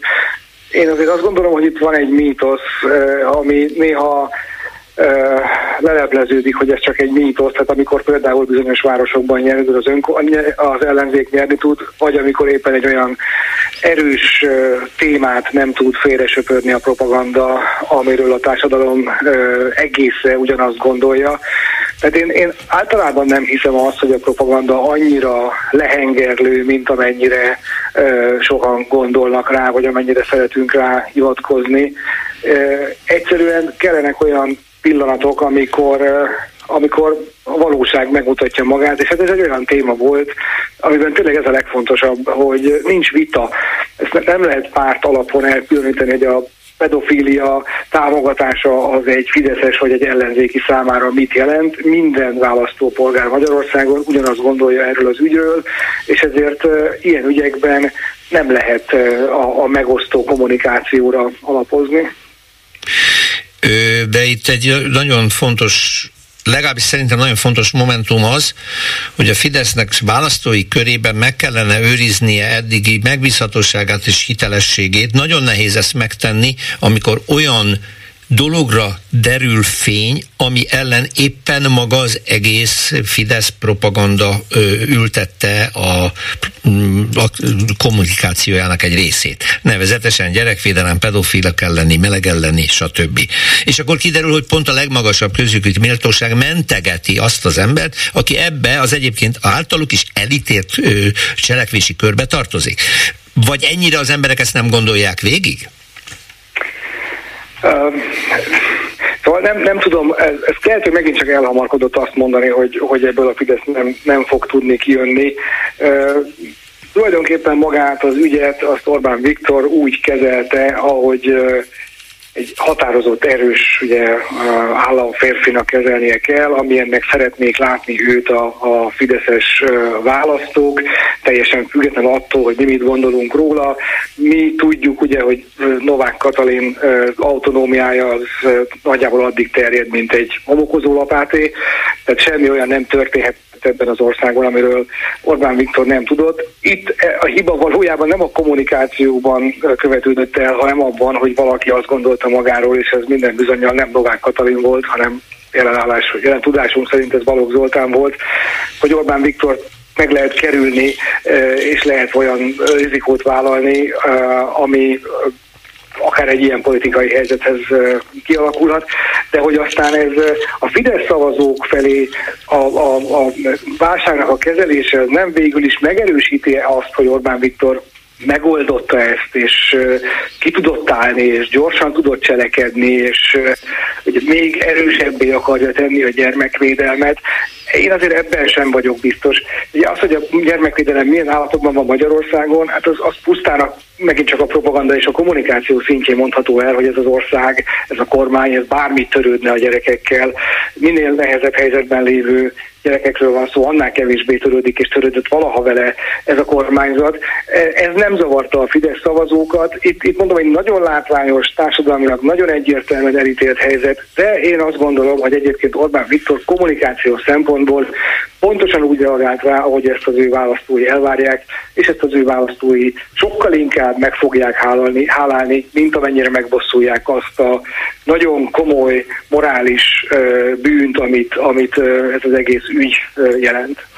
Nekem dejavüm volt, meghallgatva Orbánt, majd hétfőn, tegnap előtt, figyelve a kormány médiában a híreket, a fókuszokat, teljesen a Kádár rendszer kezdett visszaköszönni, 24-ben kirobbanó magyar gazdasági teljesítményre számítunk, ö, átadták, fejlesztik, ö, támogatják, záporoznak a pozitív jelzők, amikor van egy morális válság, van egy visszaköszönő ö, veszély a gazdaságban az infláció újbóli növekedése, mérhetetlen eladósodás a kormány részéről, a költségvetés ilyen soha nem volt ilyen magas, teljesen lerombolt külkapcsolati rendszer, és, és, és három hete inkább csak negatív dolgok kerülnek a közbeszéd középpontjába, ami, ami, ami nekem ezt mutatja, hogy az erre adott kormányzati válasz a sikerpropaganda lesz.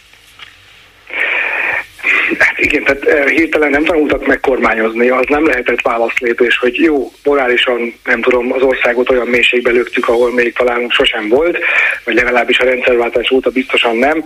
Ellenben most akkor hirtelen összekapjuk magunkat, és megoldjuk a gazdaság, a külpolitika, a környezetvédelem és egyéb területeknek a válságait. Ez nem egy, nem egy reális forgatókönyv. Mi marad? Az marad, hogy elkezdünk nagyon hangosan beszélni, lehetőleg másról, lehetőleg úgy, ahogy a saját eh, választóink a saját törzsközönségünk, vagy híveink, ezek tényleg hát azért itt, itt, itt egy hitről van szó, már réges-rég, nem valamiféle racionális politikai döntéshozatalról. Tehát amiben a hívek megelégedést találnak, azt a kommunikációt vegyük elő, és, és nem, hát nyilván nem, nem most fog majd ennek hatására megvilágosodni Orbán Viktor, és őszintén kezdeni beszélni azzal, hogy hát egyrészt rosszul csináltunk mindent nagyjából 14 éve, a gazdaságban is, másrészt meg hazudtunk éjjel-nappal. Ez nem Orbán Viktor stílusa, és nyilván politikailag nem is nagyon vezetne sehova. Én, én azt gondolom, hogy tehát itt mindenféle értelemben ez a helyzet talán túl van becsülve, tehát én se a nagy összeomlást nem várom a Fidesz oldalán, az egy másik kérdés, hogy a valóság egyszer mikor fogja maga alá temetni ezt az egész illúziót, amiben, amiben ringatja Orbán Viktor és Rogán Antal a Fidesz választókat. Bár tehát azért azt láttuk, hogy önmagában egy brutális gazdasági válság, önmagában az, hogy az emberek fizetése nagyon sokaknak mondjuk a harmadát éri, mint, mint két évvel ezelőtt, ez önmagában ugyan gyengítette a Fidesz, de semmiféle alternatíva számára nem jelentett erősödési lehetőséget. Tényleg volt egy egy olyan morális felháborodás, ami egy pillanatra megkövetelte a vezéráldozatot. Ezt Orbán Viktor felismerte, meghozta a vezéráldozatot, de összességében ott folytatja, ahol abba hagyta. Hát előtte is gazdasági válság volt, mégis arról beszéltek, hogy na holnaptól minden jobb lesz, holnaptól mi leszünk az új Ausztria, akkor is, amikor a, a messze a legmélyebb gazdasági helyzetben voltunk, és a legmagasabb, messze a legmagasabb európai infláció volt a miénk, a siker az, az akkor is uralta a közbeszédet. Hát sajnos így két dolog történt az elmúlt években. Egyrészt a, a Fidesz hívők számára a valóság másodlagossá vált. Fontosabb bízni abban, hogy, hogy Orbán Viktor a vezér az tényleg tudja a kiutat, és lehet, hogy most egy pillanatra megbicsaklik, de egyébként, ha őt követjük, akkor előbb-utóbb biztos eljön a Kánaán. A másik az, hogy elnyomták azt a fajta, azt a fajta nyilvánosságot, amiben mondjuk egy kritikus hangnak esélye volt eljutni, és esélye volt valamiféle hatást gyakorolni a Fidesz választó gondolkodására. Ez a kettő, ez, ez hibátlanul sikerült 2010 óta, és ebből nagyon nehéz felállni. Tehát én nem látom, hogy itt most gyökeresen más helyzet lenne, mint előtte volt. Akkor egy utolsó felvetés, hogy mégiscsak próbálkozzak, Gábor. A pénteki tüntetésen jelenlévő biztosan 150 ezer körüli tömeg, és a streameléssel elért közönség megközelíti, ha nem lépi túl a félmilliót. És új hang, új beszédmód, új téma, és új korosztály jelenik meg, amelyik szót kér. Ebben látsz-e olyan potenciális erőt, hogy a meglévő független média segítségével és a közösségi média segítségével elkezd hatni? Se persze a hallgatók nem fogtok szeretni, megmondom őszintén. Nagyon fontos az, hogy ezek az emberek szervezték ezt a tüntetést, és nagyon fontos az, hogy valóban a fiatalok ott voltak, de ha belegondolsz, az a mondat, amit most elmondtál, az elhangozhat szó szerint ugyanígy, ugyanezekkel a szavakkal az SFE, ugye a Színházi és Filmügyet Egyetem ügyek kapcsán, amikor fiatalok elképesztő kreativitással nagyon sok embert mozgattak meg, Uh-huh. És aztán tudjuk, mi lett a vége. Ott még a saját ügyüket sem sikerült megvédeni, itt pedig még azt is nehéz megmondani, hogy mi a saját ügy. Illetve egyébként ebben a Fidesz hitel ügyes lesz. Tehát el tudom képzelni, hogy most esetleg a, és akkor ez egy nagyon fontos hozadék ennek a történetnek, hogy a gyermek ellátásban, a, az árva ellátásban, a bántalmazott gyerekekhez való hozzáállásban valami elmozdulás tud történni, tehát fel, már csak propagandaokból is fel kell tudnia mutatni Orbán Viktornak uh-huh. valamit, hogy na ő mostantól a, a, ezekben a ö, intézményekben mindent megtett annak érdekében, hogy ilyen visszaélések ne történhessenek, és hogyha ebben sikerül egy kicsit előre lépnie, akkor, akkor ez egy óriási eredmény, és akkor persze nagyon sokat elért az a tüntetés. De hát a tüntetésen hányszor hangzott el, hogy ők nem politikai célokkal jöttek, hogy ők nem törnek hatalomra, Hát ez a, ez a jó lelkű, szép lelkű, értelmiségi fiatalság, ez, ez meg tud mozdulni százezeres tömegben, meg még ennél is nagyobb tömegben, de nem tud kormányt váltani. Ez, az, az a helyzet, hogy mindaddig, amíg valaki nem akar e, valóban politikai vezetővé válni, és kimondani azt, hogy ő már pedig végigmegy ezen az úton, és kiáll Orbán Viktorral szemben, és, e, és egy választás, vagy egy, vagy egy politikai mhm. harc keretében hatalomra akar kerülni, addig ezek a tüntetések, ezek szükségszerűen kb. két évente, ha visszagondolsz, jönni fognak, nagy tömegek mozdulnak, nagyon lelkesedünk, és aztán várjuk megint a csodát, de, de nincs, nincs ezek között a szervezők között pillanatnyilag, vagy én úgy látom olyan, aki, aki valódi politikai hatalmat szeretne szerezni, amit én értek, és abszolút én, én sem akarok, de, de politikai hatalom nélkül nem lehet megváltoztatni ezt a rendszert. Igen. Sajnos igazad van, ne. Vagy melléd álltam, igen, bocsánat. Köszönöm szépen Gábor, Poják Gábor, a Mérce Média elemző műhely vezetőjét hallottuk. Nem keseredünk azért el, jó? Hadd bízunk továbbra is abban, hogy ez nem maradhat ez a hatalom változatlanul így. Ezt a válságot azért talán Orbán Viktornak is érdemes lesz elemeznie, vagy ne elemezze és sodorja el a népharag. Na jó, nem buzdítok senkit semmire. Szervusz Gábor, köszönöm, hogy itt Szervusz, voltál. viszont hallásra. Közben megérkezett Lőrinc Csaba kollégám hozzászólás. Eddigi kommentekkel? Eddigi kommentek, szia Péter, köszöntöm a hallgatókat. Mondom a hallgatóknak, hogy a következő fél óra, ami még rendelkezésünkre áll, ezekben a témákban én azt gondolom, hogy amit Polyák Gábor most elmondott hosszan, arról érdemes lenne még beszélni. Közben kaptam egy Facebook bejegyzést az egyik hallgatónktól, aki megkereste a Wikipédián a Zabolai Mikes kastélyt, ahol többi között múlt nyáron Novák Katalin nyaralgatott, és az egyik erdélyi lap híre szerint a Mikes kastély kezelése, tulajdonjoga körül valahol a Kónya Endre neve felmerül. Azért, azért az valamilyen szinten a család is ott él Zabolán, és szintén egy Romániában megjelent portárra hivatkozva mondom, hogy még arról is hírt adtak, hogy itt Zabolán elég sokszor megfordult maga Lévai Anikó, aki állítólag szintén a Kónya családdal valamilyen baráti viszonyban lehet. Ez mind feltételes mód, de hogy látták ott őket, az már biztos. Szép az épület, igen impozás, igen gyönyörű. Hát belegondolunk, hogy közel egy milliárd forint magyar közpénz van ennek a felújításában, ennyivel támogattak. Azért ez egy drága nyaralás, egy, a, egy homokozó lapátnak nevezett igen. Azt mondja a hallgatóm, írja, köszönöm nagyon, most a nevét nem találom, de nagyon megköszönöm neki. A kastély jelenleg utolsó, tulajdon, ö, ö, utolsó tulajdonosa, Gróf Zabolai Mikes Sándor, de Gróf Zabolai Mikes Éva, ö, aki 1905-ben született és 78-ban hunyt el. Ő neki a lánya, és akkor ezt a nevet én nem fogom tudni kimondani, Roy Calhurry of Ulpur Katalin született Mikes Katalin grófnő. No, ezt Na, ez, ez szép.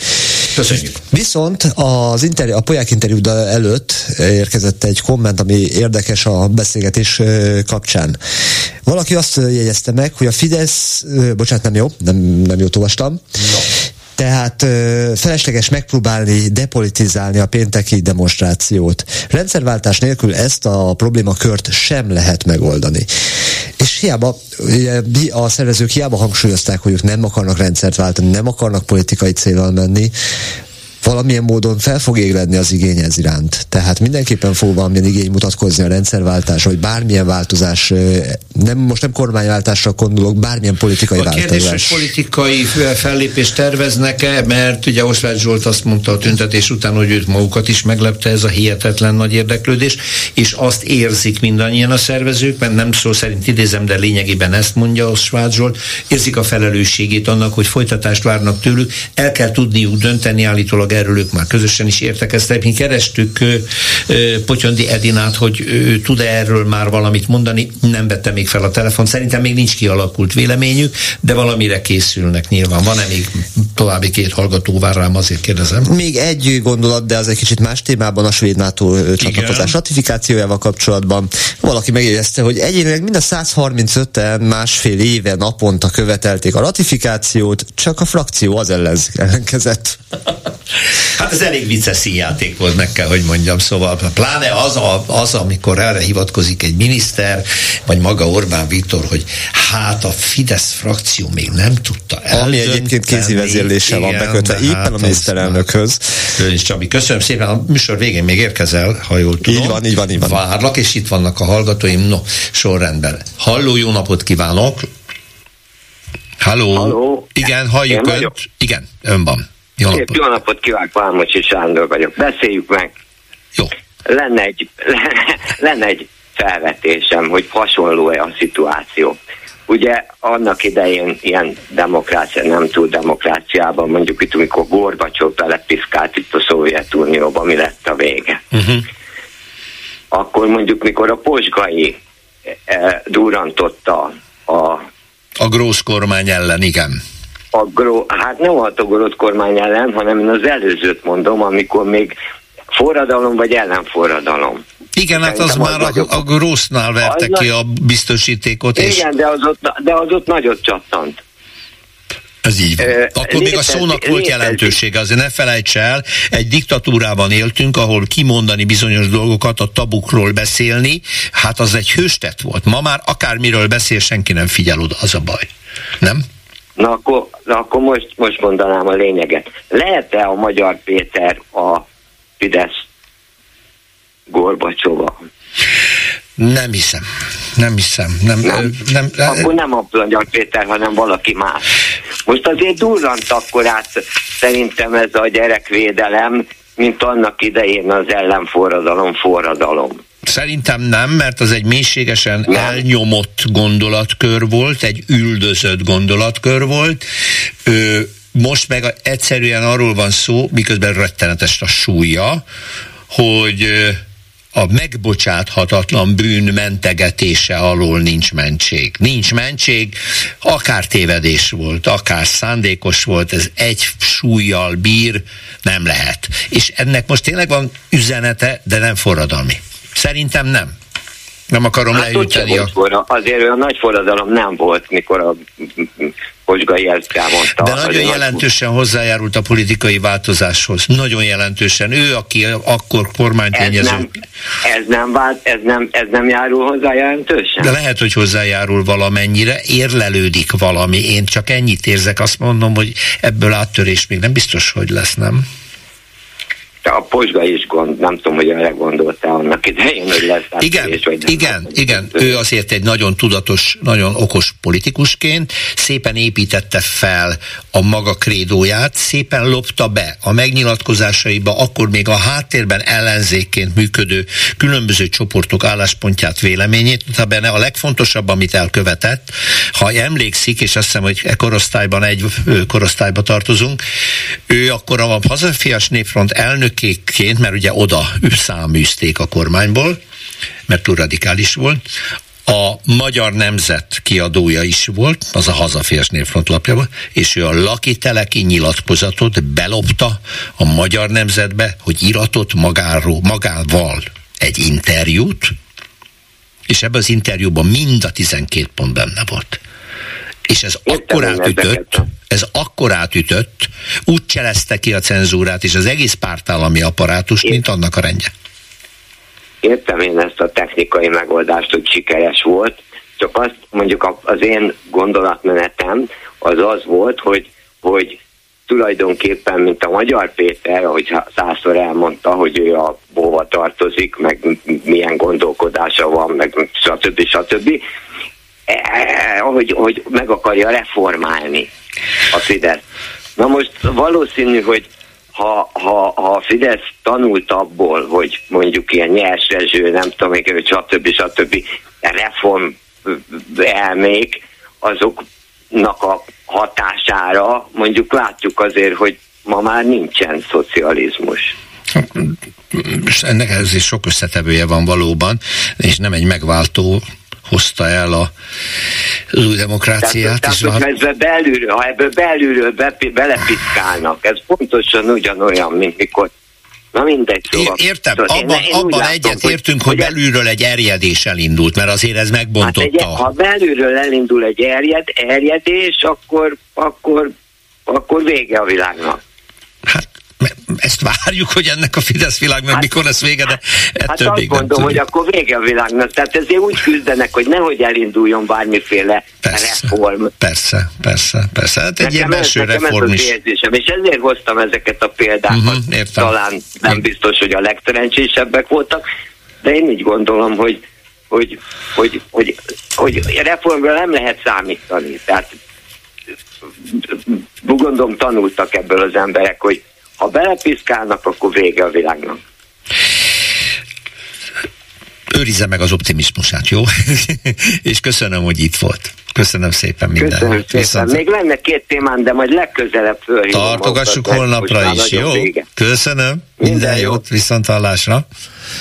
Halló, halló, most már... Halló, jó estét, vidéki közgazdász, de ismerjük egy személyesen, úgyhogy nem tudom, maradhatunk a tegeződésnél. Maradhatunk, Zsolt, igen. Na most az van, hogy köszönöm a türelmet, mert sokat kellett várnod, de hallgatunk. Uh-huh. Kicsit jogászkodni szeretnék, bár közgazdász vagyok, csak jogi területen is dolgoztam. Gyakorlatilag ezt a lemondási dolgot, ezt úgy fogalmaznám én meg, hogy van egy deklarált törvényünk, törvényi hálózatunk, jogszabályaink, alaptörvény egyebek. Van egy köztudat, hogy hogy működik az állami közgatás, meg ez az egész, és ugye van egy ezt meghekkelő rendszer, pont azok működtetik, akik hozzák ezeket az törvényeket, hogy a saját embereikre, ha nem tetszik, akkor ne vonatkozzon. Uh-huh. É, igen. Igen, hát ez a személyre szabott törvényalkotás, ugye? Hát nem a papíron a személyre szabott törvényalkotás, hanem hogyha a mi kutyánk szegi meg a büntető törvénykönyvet, akkor valahogy kimoltatjuk belőle. Vagy az ügyészsel nem emeltetünk vádat, vagy ha ez már elsikerült ö, ö, csúszni vele, akkor legvégső esetben kegyelmet adunk, és akkor abba a tudatba, hogy saját magunk el tudjuk titkolni. Uh-huh, igen. Na most ez és itt... ugye erre a rendszerre vetült reflektorfény ebben az ügyben. Igen. És ezt sokkal jobban akarják takarni, mint amennyire fontos volt nekik a két hölgy, aki egyébként a Fidesznek két remek modern arca volt, és ővelük igazából szerintem nem az volt a probléma, hogy mit írtak alá, hanem a rendszer, hogy miért kellett nekik nem saját döntésből ezt aláírni, és miért nem volt szabad elmondani ezt a döntésnek a valódi okát. Uh-huh. Na most ez, ez, ez egyébként döbbenetes, én műsort ezzel kezdtem, Magyar Narancs vezércikke ezt teszi fel. Már három hete már minden megtörtént. A tüntetés, a lemondások, a leváltások, a tiltakozások, a pro-kontrák, minden. De egy dolog nem. Ki az Istennek volt fontos uh-huh. kegyelemben részesítetni egy nyilvánvaló, legsúlyosabb bűntényben érintett, elítélt embert. És miért? Erről hát azért, semmi. azért az, az, hogy hol volt, közel volt, jó, mentek ebben a műsorban, hogy, hogy felcsúthoz milyen közel volt ez az intézmény, hogy ki hova szállított, ezt hallgatótól hallottuk, hogy onnan gyerekeket a Pancsó Arénába vittek nézőnek, tehát hogy ez egy nagyon belső kör, körös ember volt, és ugye ki lehet, nyilván nincs el bizonyíték, tehát ezt nem lehet állítani, de magából a hallgatásból, illetve végül is ez az egész kéne ne ragadjon rá. Uh-huh. Uh-huh. És ugye ezzel ezek bonyolult dolgok azért egy átlag szavazónak, tehát ezzel nem lehet megmozdítani tömegeket, amit meg lehet, az a gyermekvédelemnek a teljes zárójelbe tétele, és ugye ez, ez viszont a, az egész uh, propaganda uh, teljesen álságos voltát uh, fejezi uh, más megvilágításba, tehát hogy hogy ez az egész rendszer, ez egy hazugság.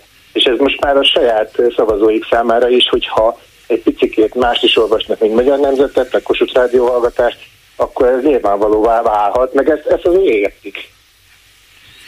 És akkor ezzel lehetett megmozdítani fiatalok tömegét. Azokét a fiatalokét, akik most kezdnek rájönni, hogy a politika az közélet. És a gyermekvédelem, ami rájuk vonatkozik, meg az ő rájuk vonatkozó szabályoknak a betartása, meg a változtatgatása, az nagyon is az ő életükbe játszik bele. Én is azt mondom, hogy ez az ügy nem hasonlítható semmihez, sem a milliárdos vagyon elcsaklizáshoz, sem az egyetemfoglaláshoz, sem semmihez, mert ez közel van mindenkihez. Ennek szaga van ennek a történetnek, hogyha gyerekeket bántana, visszaélnek felnőttek hatalmukkal, ennek, ennek íze van, szaga van, megtapintható veszély, és ezt mindenki átérzi, és azt Igen. hiszem, hogy ez banánhéj volt ebből a szempontból. Ha hallgatott Polyák Gábor elemzését, aki azt mondta, hogy nem lesz átütő változás ennek okán, nem tud akkora ö, eseményláncolatot elindítani, ami már milyen módon elvezethet akár kormányváltáshoz, vagy jelentős változáshoz. Én nem vagyok még ebben biztos, pontosan amiatt, mert még még, még, még nem volt arra példa, hogy valami ilyen mélyen megérintette a tömegeket pártállástól függetlenül embereknek ebből elegük volt. Hát azon a nyomon lehetne talán lelkekre hatni, hogy, hogy ez abszolút ez a dolog, amit most ilyen ütnek, vernek, megváltoztatnak, alaptörvénybe tesznek, ez nem érdekli a hatalmat valójában. Az ő sorsuk se érdekli, a hatalom érdekli őket, a saját embereiknek a kimozdatása fontosabb volt, meg hogy ez a rendszer, ez nem jól működik, és azt meg már nem tudom, tehát a fiatalok is most beszéltünk erről már más alkalommal, de ugye most a nyilvánosság előtt ez egy kicsit másképp hangzik, hogy fel kéne mérni az új korosztálynak, hogy az nem elég, hogy leérettségizek, és utána dobbantok külföldre, az értelmesebb megpróbál egy itthoni egyetem után angol nyelvtudással, német nyelvtudással, francia nyelvtudással kimenni, és az egzisztenciáját kint kezdeni is megvárni mm-hmm. talán, amíg itt valaki más jobb körülményeket hoz. Ez az ő feladatuk is. És hogyha ha már egy gyermekkorukban is ilyen módon engedik negatívan belenyúlni, a rendszer maga, maga azért, mert nem érdekli, bele rondít, akkor defektes emberek fognak emiatt megszületett felnőni, és nem tudnak utána boldogulni se idehaza, se külföldön. Ezt itt bent kéne nekünk mindannyiunknak megváltoztatni, Igen. és nagyon sajnálom, hogy a Potyondi Edina kígyódvékát kiabál az ellenzékre ugyanúgy, mint a kormánypártra. Én nekem azt tetszett a legjobban, hogy akkor alakítsanak egy külön pártot. Itt ez a hát, rendszer igen, van, meg ez egész Sokan Európában, mondják, hogy, hogy meg, annak lenne, a, annak lenne. és döntsék meg ezt a rendszert. Igen. A rendszer nem tud másképp reagálni, mint ami természetéből adódik erre az egész jelenségre. Most olvasom, hogy ez a ma hát ezt a csodálatos intézményt, aminek Szántó Miklós a alapjogokért központ vezetője, már neki megy Azariáknak például egyenesen David Pressman bábjának nevezi, és felidézi, hogy ez egy bűnös lélek, aki egy koncertje után egy toj-toj WC fülke mögé cipelt egy lányt, ahol vele akkor ottan szerelmeskedett. Nem ebben a most funkcióba, akármilyen jól fizetik is, mert ez majdnem olyan skizofrén hivatal, mint amennyire a miniszterelnöki. Mert hogy van egy látszata, amire épült, hogy mire van, arra, hogy a törvénytelenségeket, amire volt egyébként éppen elég egyéb hivatal is, leleplezze, ugyanakkor állami hivatal, ő általuk kinevezett emberrel, és ugye bizonyos általuk preferált céloknak a kimosdatására, illetve a másiknak a elítélésekre kézi vezérlik ugyanúgy. Igen, az, azt... első minden döntésüknél látszik, ennek pont fordítva működő volt. Igen, mert azt arra akartam rávilágítani, hogy nem tud változtatni a módszerein a Fidesz, tehát eddig ezek az emberek nem voltak a fókuszukban, most, hogy kimerészeltek és bármilyen módon megnyilatkoztak, most akkor legyalázzuk őket. Mindenkit, aki nem fúj velünk egy követ. Erre csak azt akartam mondani, hogy ez egy elavult, bármennyire is szenvedünk tőle, de egy elavult módszer a hatalomgyakorlásban, és ez biztos, hogy megrövidíti Orbánnak a hatalmi idejét. Én biztos vagyok benne, hogy ezzel a módszerrel előbb-utóbb a társadalom nagyobb részét felbőszíti. Jó, adjuk át a terepet, mert fogy az időm, kedves Zsolt. Nagyon köszönöm, hogy hívtál, szervusz, mindenütt szép estét. És van egy hallgatónk a vonalban, de megkérem, hogy még ő is figyeljen, mert Lőninc Csaba talált egy olyan bejegyzést, ami az én korábbi zabolai kastélyt illető szövegemre illik. Na, hát Mert akkor, látom, hogy igen, ott igen. Na hát akkor zabolázzuk meg ezt a gondolatsort. Egy kommentelő konkrétan gyűjtést összegyűjtött igen. néhány információt. Léva Janekó járt az erdélyi zabolán, több forrás is alátámasztja ezt. Ugron Zsolna, erdélyi írónő Urilányok Erdélyben című regényének 2010-es könyvbemutatóján Léva Janekó köszöntő beszédet mondott, és elmondta, hogy maga is jár Zabolán. Aztán az átlátszó.hu-ról idéz a kommentelő. 2019-es cikk szerint Léva Janekó jó barátságot ápol Ugron Zsolnával, és az abolai Mikes kastélyban is többször megfordult. Transtelex, 24-es cikk. Ez szerint Lévai Anikó a zabolai Mikes grófok vendége volt, aki 2023. szeptemberében no- Novák Katalin köztársasági elnököt és családját is vendégül látták. Uh-huh. Jó, az csak az egy pici hely, és érdekes emberek fordulnak meg. És ez, ez túl, túl sok véletlen ahhoz, hogy tehát túl sok esemény ahhoz, hogy véletlen legyen. Én nyilván nem merek levonni egyértelmű következtetéseket bizonyítékok hiányában. Jó, ezek csak a hozzátartozó információk. Egy hallgató a vonalban. Jó estét kívánok! Halló! Jó estét kívánok! Gribaszki Péter vagyok Miskolcról. Üdvözlöm! Az ügyben hívtam, hogy az adás elején megemlítette Verespál is a Miskolci polgármester választás körüli anomáliát, hogy a DK ugye ráindított egy ellenjelöltet. Igen. Hát ez nekem nagyon nem tetszik, mert végül is mm, itt a, a, a, az a helyzet, hogy Miskolcon eléggé elismert a Verespálnak a tevékenysége, ugye a földesi igazgatója Igen, volt, és nagyon... sok ember ismeri, Hogyne. nagyon a velünk a városnak a mm, hát hogy mondjam, képviselője volt, és hát nagyon nehéz ezt meg, megemészteni, hogy a DK miért indít ellene választ, ö, ellen, ellen képviselőt.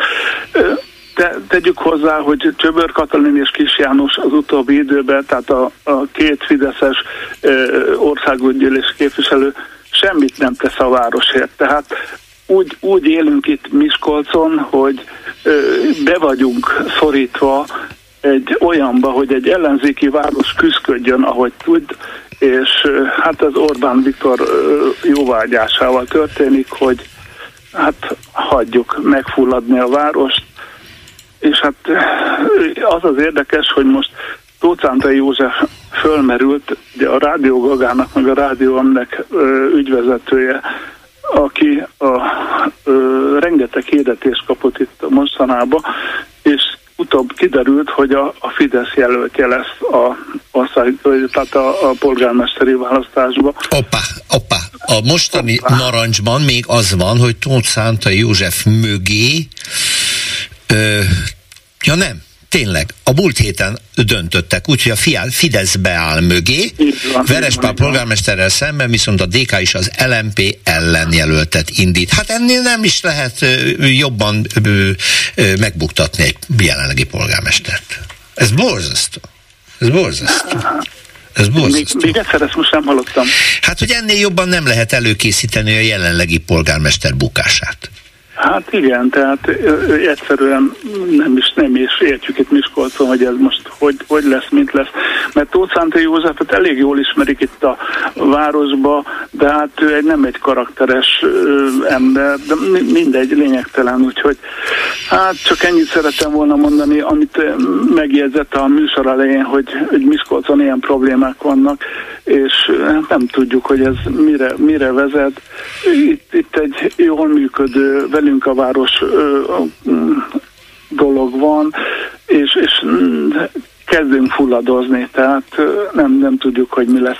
Van, Úgyhogy van én még csak annyit szeretnék mondani, hogy egy személyes dolog, hogy volt egy olyan a Miskolci Egyetem, én is oda jártam 79-től 84-ig, és volt egy mi egyetemünk újság, ahol a Tulipán nevű újságírót nagyon szerettem. Nagyon kedves, köszönöm, én voltam az, ez volt a beceneve. Anyukám, anyukám volt a, a mi egyetemünk főszerke, vagy felelő szerkesztője, úgyhogy nagyon Jaj. hálásan emlékszem önre. Én meg az ön édesanyjára ő nagyon-nagyon sokat segített nekünk, hogy abban a műszaki világban mi humán érdeklődésű embereknek hát találjuk igen, a helyünket. Igen, az el, elnyomásban azért, azért nehéz volt. Nagyon köszönöm. Még egy dolgot hadd tegyek hozzá, az Fidesz Fidesz. A Magyar Narancs értesülése szerint a húzavona ott tart pillanatnyilag, hogy egyelőre egyik fél sem enged, most idézem az újságot, előválasztásra kevés már az idő, de így az is felmerült megoldásként, hogy egy harmadik konszenzusos jelöltet indít az ellenzék. Nem tudom, mit szól ehhez. Ez egy másik lehetőség. Halló? Jaj, kikapcsolt. Akkor még egy hallgatót jelez az én kollégám Horváth Ádám. Halló, halló! Jó estét kívánok, Zsolt vagyok. Üdvözlöm, jó estét kívánok! Jó estét, két, két dolog lenne. Az első igazából az most fogadott bennem. Vezetek haza Svédországból Magyarországra, és néha így meghallgatom a Youtube-on a, a hétvége során történt dolgokat. Például belehallgattam a Bajer is. Oh. És ugye mondja ez a szép ember, hogy a, a homofób emberek, azok pedofilok is az ő szemébe, és ez sok év óta ezt előhozza. Na most, ha ez így van az ő szemszögébe, akkor a, mit mond a száj erre? Az az övék. Igen, de akkor, ha ő homofób, akkor pedofil is. Tehát ha azt a politikát követjük, amit ő, ő mond, Igen. akkor, akkor nagyjából ott tartunk, hogy a Szájer homofóbból pedofil. Ezt tudja olyan, mint a, a rendszerváltás után a mi kommunistánk, hogyha az az e, kormányzati oldalon Az a mi volt, kölyke. az a mi, mi kutyán kölyke, az, az, jó kommuni, az, az jó ember, a te kommunistád viszont egy áruló. Szóval ez egy olyan primitív szintje a politizálásnak, ami meg, meg, meg gyökeresedett Magyarországon, és hát, hogy ilyen emberek, akiknek eh, terük van, szavuk van, helyük, felületük van a kormány És, által és, akkor, biztosítva. és akkor még mondja, hogy a, ez a tömeg, ami pénteken ott volt, ami nagyon szép volt. Tehát én a, az internetes közvetítésből néztem Svédországból, tényleg nagyon szép volt, hogy ez egy békemenetnek a töredéke. Tehát és itt nem kellett buszokat küldeni Lengyelországba, meg Romániába, meg Szlovákiába, hogy jöjjenek a vendégszurkolók, hogy legyünk annyian, hanem maguktól az emberek érezték, hogy jönni kell. Hát azért az jellemző, hogy ennyivel intézi el a kormányoldal a, ö, azokat az embereket, a nagyon szimpatikus, viszonylag fiatal embereket, akik egyébként azért az ügyér állnak ki, amiről évekig a kormánypropaganda is szólt, nevezetesen gyerekvédelem, de azért, mert ők a kormánytól függetlenül állnak ki, azért rögtön ellenséget csinálunk belőlük, vagy annak Igen, mondjuk hát őket. e- ez az ő politikájuk, hogy aki már mink- minket támad, az már ellenség. Igen, és én arra azt mondtam most már több alkalommal a mai műsor során, hogy én azt hiszem, ez zsákutca. Tehát ez az a vergődése a hatalomnak, amikor még az eszközei megvannak, hogy megpróbálja a hazugságot tovább terjeszteni, de valami belopózott az emberek igazságérzetébe, hogy van egy olyan pont, ahol lelepleződött ez a hazugság, és ha egy ilyen pont van, mert gyűrűzik tovább, akkor van több is. Én legalábbis ebben itt, bízom. itt a végén az Orbán lesz, Orbán lesz a vége. Igen, a GPS Én úgy azt gondolom, azért gyűrűzik itt Azt mondja, a, a gulyáságyúból is derül ki, hogy, hogy egyiknek köze van hozzá a másikhoz, tehát itt itt azért végén azért meg lesz az egyenes út. A másik történet, amit akartam mondani, köztársasági elnöknek, szerintem, ha hallottam, hogy szeretnének, ahogy a Magyar György is mondta, hogy egy, egy hölgyet például jó lenne, mert az a vonal az jó volt, nem egy férfi. Szerintem is egy hölgy jó lenne, és szerintem egy sportoló hölgy, akire mindenki büszke volt, szerintem Megerszegi Krisztina ö, egy, szerintem egy lehet egy jó döntés lenne. Hát erről magát egészen Krisztiát kéne megkérdeznünk. De értem. Sportoló volt, büszkék voltunk rá, sokszoros olimpiai bajnok, nem hallani szerintem, hogy ö, egyik másik oldalhoz, legalábbis én nem hallottam. Ö, nem tudom, te elgondolkodható és, és nem megosztó. Viszont hát most megosztotta az ötletét, meglátjuk vele visszhangja. Nagyon köszönjük. Nagyon jó utat, vigyázzon magára. Oké. Köszönöm, Köszönöm, hogy itt volt. Háló, jó napot kívánok. Háló, még van öt percünk az utolsó hallgató itt van a vonalban, ha minden igaz. Háló. Jó estét kívánok, Gr- Griboszki Péter vagyok. Jaj, akkor megszakadt az előbb a vonal, igen. Igen, igen, igen. Hát ö, valamit hallottam a végén, csak a, a, azt már, már nem nagyon hallottam, az az igazság, hogy Nem, hát, ügy, ugye visszaemlékeztünk itt közös ö, ö, alma Igen, máterünkre, igen. a Miskolci Nehézipari Műszaki Igen, Egyetemre, igen. akkor az volt, ahol az Igen. édesanyja volt Igen, a kulturális ö, ö, ö, csoport vezetője, és ő tartotta Igen, kézbe igen, azt igen. a meglehetősen gazdag kulturális élet volt az egyetemünkön, azt nagyon-nagyon szerettem, és én nagyon sokat Hát köszönhetek én ennek. azt, azt szeretném javasolni, aki hallja, hogy Miskolcon lesz itt Kocsonya Fesztivál március 8-tól 10-ig, egy hétvége, rengeteg kulturális programmal, aki szereti Miskolcot, az jöjjön ide, mert nem fog csalódni. Ilyenkor rengeteg rendezvény van, társrendezvények, hát és még egy kis zene is van, úgyhogy Köszönjük aki akkor. szereti, jöjjön, ide. Péter, hadd kérdezzek valamit. Amiről beszélgettünk, és amiért hívott, hogy Igen. el vannak kicsit keseredve, hogy az ellenzék széthúz, nincs egység, és lehet, hogy a jelenlegi egyébként tényleg minden tekintetben rendkívül szimpatikus és sikeres polgármestert megtámadják, és nem ő lesz, stb. Hogy mit érez, hogy ez a választói kedvet nem lohasztja? Mert ha sokan mennek, akkor legyen igazságos a döntés. Ha kevesen mennek, akkor meg manipulatív lesz. Hát itt a Fidesz a, Fidesz a lényeg, hogy mennyi pénzt tol bele ebbe a választási kampányba, hogyha ez itt el fogja nyomni itt a helyi erőket, akkor nincs, nincs remény, de mert ugye Tóncántai mellett is, hát van ez a Rádió Gaga, meg Rádió M műsor, meg a My On rádión, ömlenek a reklámjai, tehát uh-huh. egyszerűen ö, nem tudni, hogy milyen pénzeken en, állnak ennek a hátterébe, de a, hát az a helyzet, hogy itt a, a baloldalnak, vagy az ellenzéknek nincs esélye itt a, a, a, a annyira nagy a nyomás, hogy, hogy nem, nem nagyon van esélye. Hát aztán, hogy itt a választók hogy döntenek, az egy, az egy, az egy érdekes. Jó, azért az lakmuszpapír lesz, hogy Miskolcon mi a végeredmény. Köszönöm szépen még egyszer, hogy itt volt velünk. Köszönöm, Tulipán. É, nem tudom, Krakóba együtt voltunk egy ilyen Juve, Juvenile Alén. Juvenile nem. Igen volt. Ö, 70, 70-es évek 70, 75-ben voltam Rory Gallagher koncerten Krakóban. ha csak ott nem volt, autóstoppal mentünk, jöttünk, és perecet és herbátát ettünk négy napon keresztül, majd meghaltunk, úgy marta már a gyomrunkat, de nagyon jó volt. Péter, köszönöm, köszönöm még egyszer, minden jót. Ilyen személyes dolgokat is felhoztam. Köszönöm Viszont hallásra. Hát kettő perc sem maradt, hanem egy perc maradt, és a hallgató, aki a vonalban van, háló jó napot kívánok, megpendítjük, és holnap folytathatja? megpendítjük, és hogyha lehet, akkor rövid lesz. És akkor holnap visszahívjuk első, holnap, elsőként, de, jó?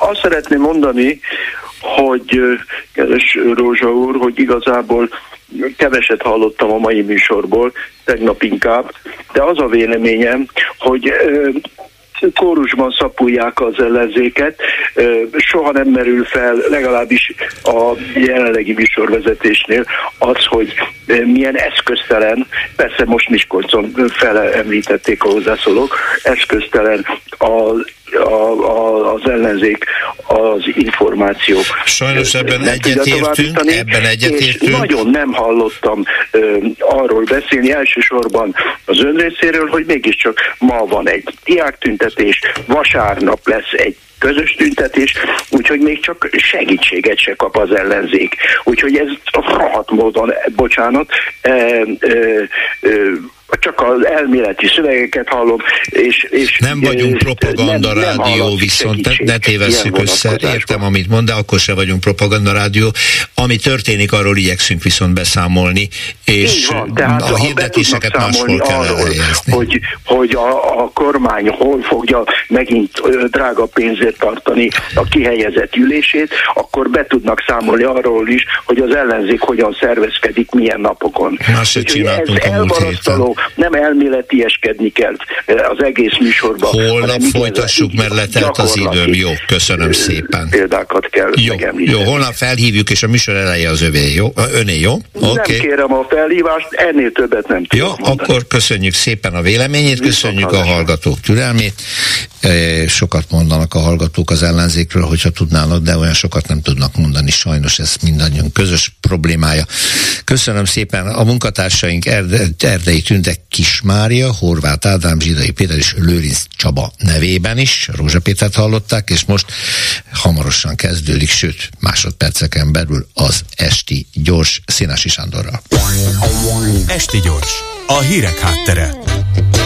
Jó estét kívánok, Szénási Sándor vagyok. Egy hír és a hátterem. Drámai módon visszaesett azoknak az ukránoknak a száma, akik barátságosnak, vagy pláne határozottan barátságosnak tartják a lengyeleket. A Rating Group közvéleménykutató szerint még tavaly 94% volt az előbbi véleményen, az idén már csak 79 a határozottan barátságos minősítés, meg csupán 33% támogatja, ami lesújtó. Viszont egyáltalán nem annyira új jelenség és talán elkerülhetetlen is. A megdöbbenés most az okozza, hogy a menekülő ukránok legnagyobb befogadója Lengyelország volt, egy millió fölötti létszámmal, és ezzel 83 százalék a lengyelek között egyetértett. Csak hát a lakhatás, az ellátás, az iskolázás, meg a többi létfeltétel biztosítása sokba kerül, és amikor szóba jött a segély emelése, azt már csak 36 százalék fizette volna, és egyáltalán ma már az ukránok ellátásának a támogatása csak 44 százalék körül jár. Tegyük azért hozzá, a kezdet kezdetén sem volt sokkal több 50 százaléknál, csak hát az ukrán dráma fölötti meghatódás, az oroszok izzó megvetése és az őszinte segíteni akarás ezt elfette. Ami jött, aztán várható volt. Nem pusztán Lengyelországban máshol is. Először Nagy-Britanniából érkeztek hírek arról, hogy a menekülteket ingyen befogadó családok hónapok múltán már szabadulnának a vendégektől. Németországban pedig az okozott felzúdulást, hogy az ukránoknak csak 19%-a vállal munkát. Jó nekik a segélyes élet is, és gyorsan elterjedt annak a családnak a története, amely villámgyorsan kapott lakást és bölcsődei férőhelyet, miközben a németeknek ez utóbbiból szűken jut. A család egyébként 2023 elején visszament Ukrajnába, a német hatóságok azonban ennek ellenére továbbra is fizették neki a több mint 3800 eurós havi apanást, stb. Nyilvánvaló, hogy a visszaélések, ügyeskedések, béna hatósági lépések száma soha nem volt kisebb, és hogy most a virálissá váró sztorik alvó történetként mindig is ott voltak a lelkesedés parazsa alatt, és hogy felélesztésük inkább csak az ingerültség jele. Másképpen a fáradtságé. Hirtelen kiderül, hogy a tejszőke ukrán kislány gond nélküli iskolai beilleszkedéséről szóló film jó szándékú megtévesztés. Az ukrán és a lengyel nyelv egyáltalán nincsenek olyan közel egymáshoz, ez utóbbi inkább a szlovákkal, a cseh kasub nyelve rokon. A napi konfliktusok száma nő a lengyel állammal szemben is, amely nem engedélyezi, vagy legalábbis az elmúlt évben még nem engedélyezte az abortuszt az ukrán nőknek sem, holott ők nyilvánvalóan nem lengyel állampolgárok. A gabonaszállítás mizériája ismert, Varsó nyilván a lengyel gazdák mellett áll ki, és érzéketlenséggel vádolja az ukránokat, akik a saját érdekükben elvárják a lengyel agrárium kivéreztetését, miközben az ukránok érzéketlenséggel vádolják a lengyeleket, akik gyöngítik az ellenállás Moszkvával szemben. Az ingerültség kölcsönös, és nem fog megszűnni. Itt tartunk. Legyen világos. Azért az ukránok 79%-a még mindig jó viszonyt tapasztal a lengyelekkel, és a lengyelek relatív többsége még támogató az ukránokkal szemben. De ki kell mondani, hogy a helyzet romlik. Ez előre látható volt, az elitnek volt valami ideje erre felkészülni. Az Unióban most körülbelül 4,2 millió regisztrált ukrán menekült van, a valóságos szám nyilván ennél több, akár jóval több is lehet. A türelem, az okos állami lépések, például az ukrán munkavállalás kikerülhetetlensége, a segélyszervezetek konfliktuskezelése való felkészítése, ukrán civil szervezetek alakulása és szerepvállalása még sokat segíthet. Mielőtt még baj lesz. Esti gyors, a hírek háttere.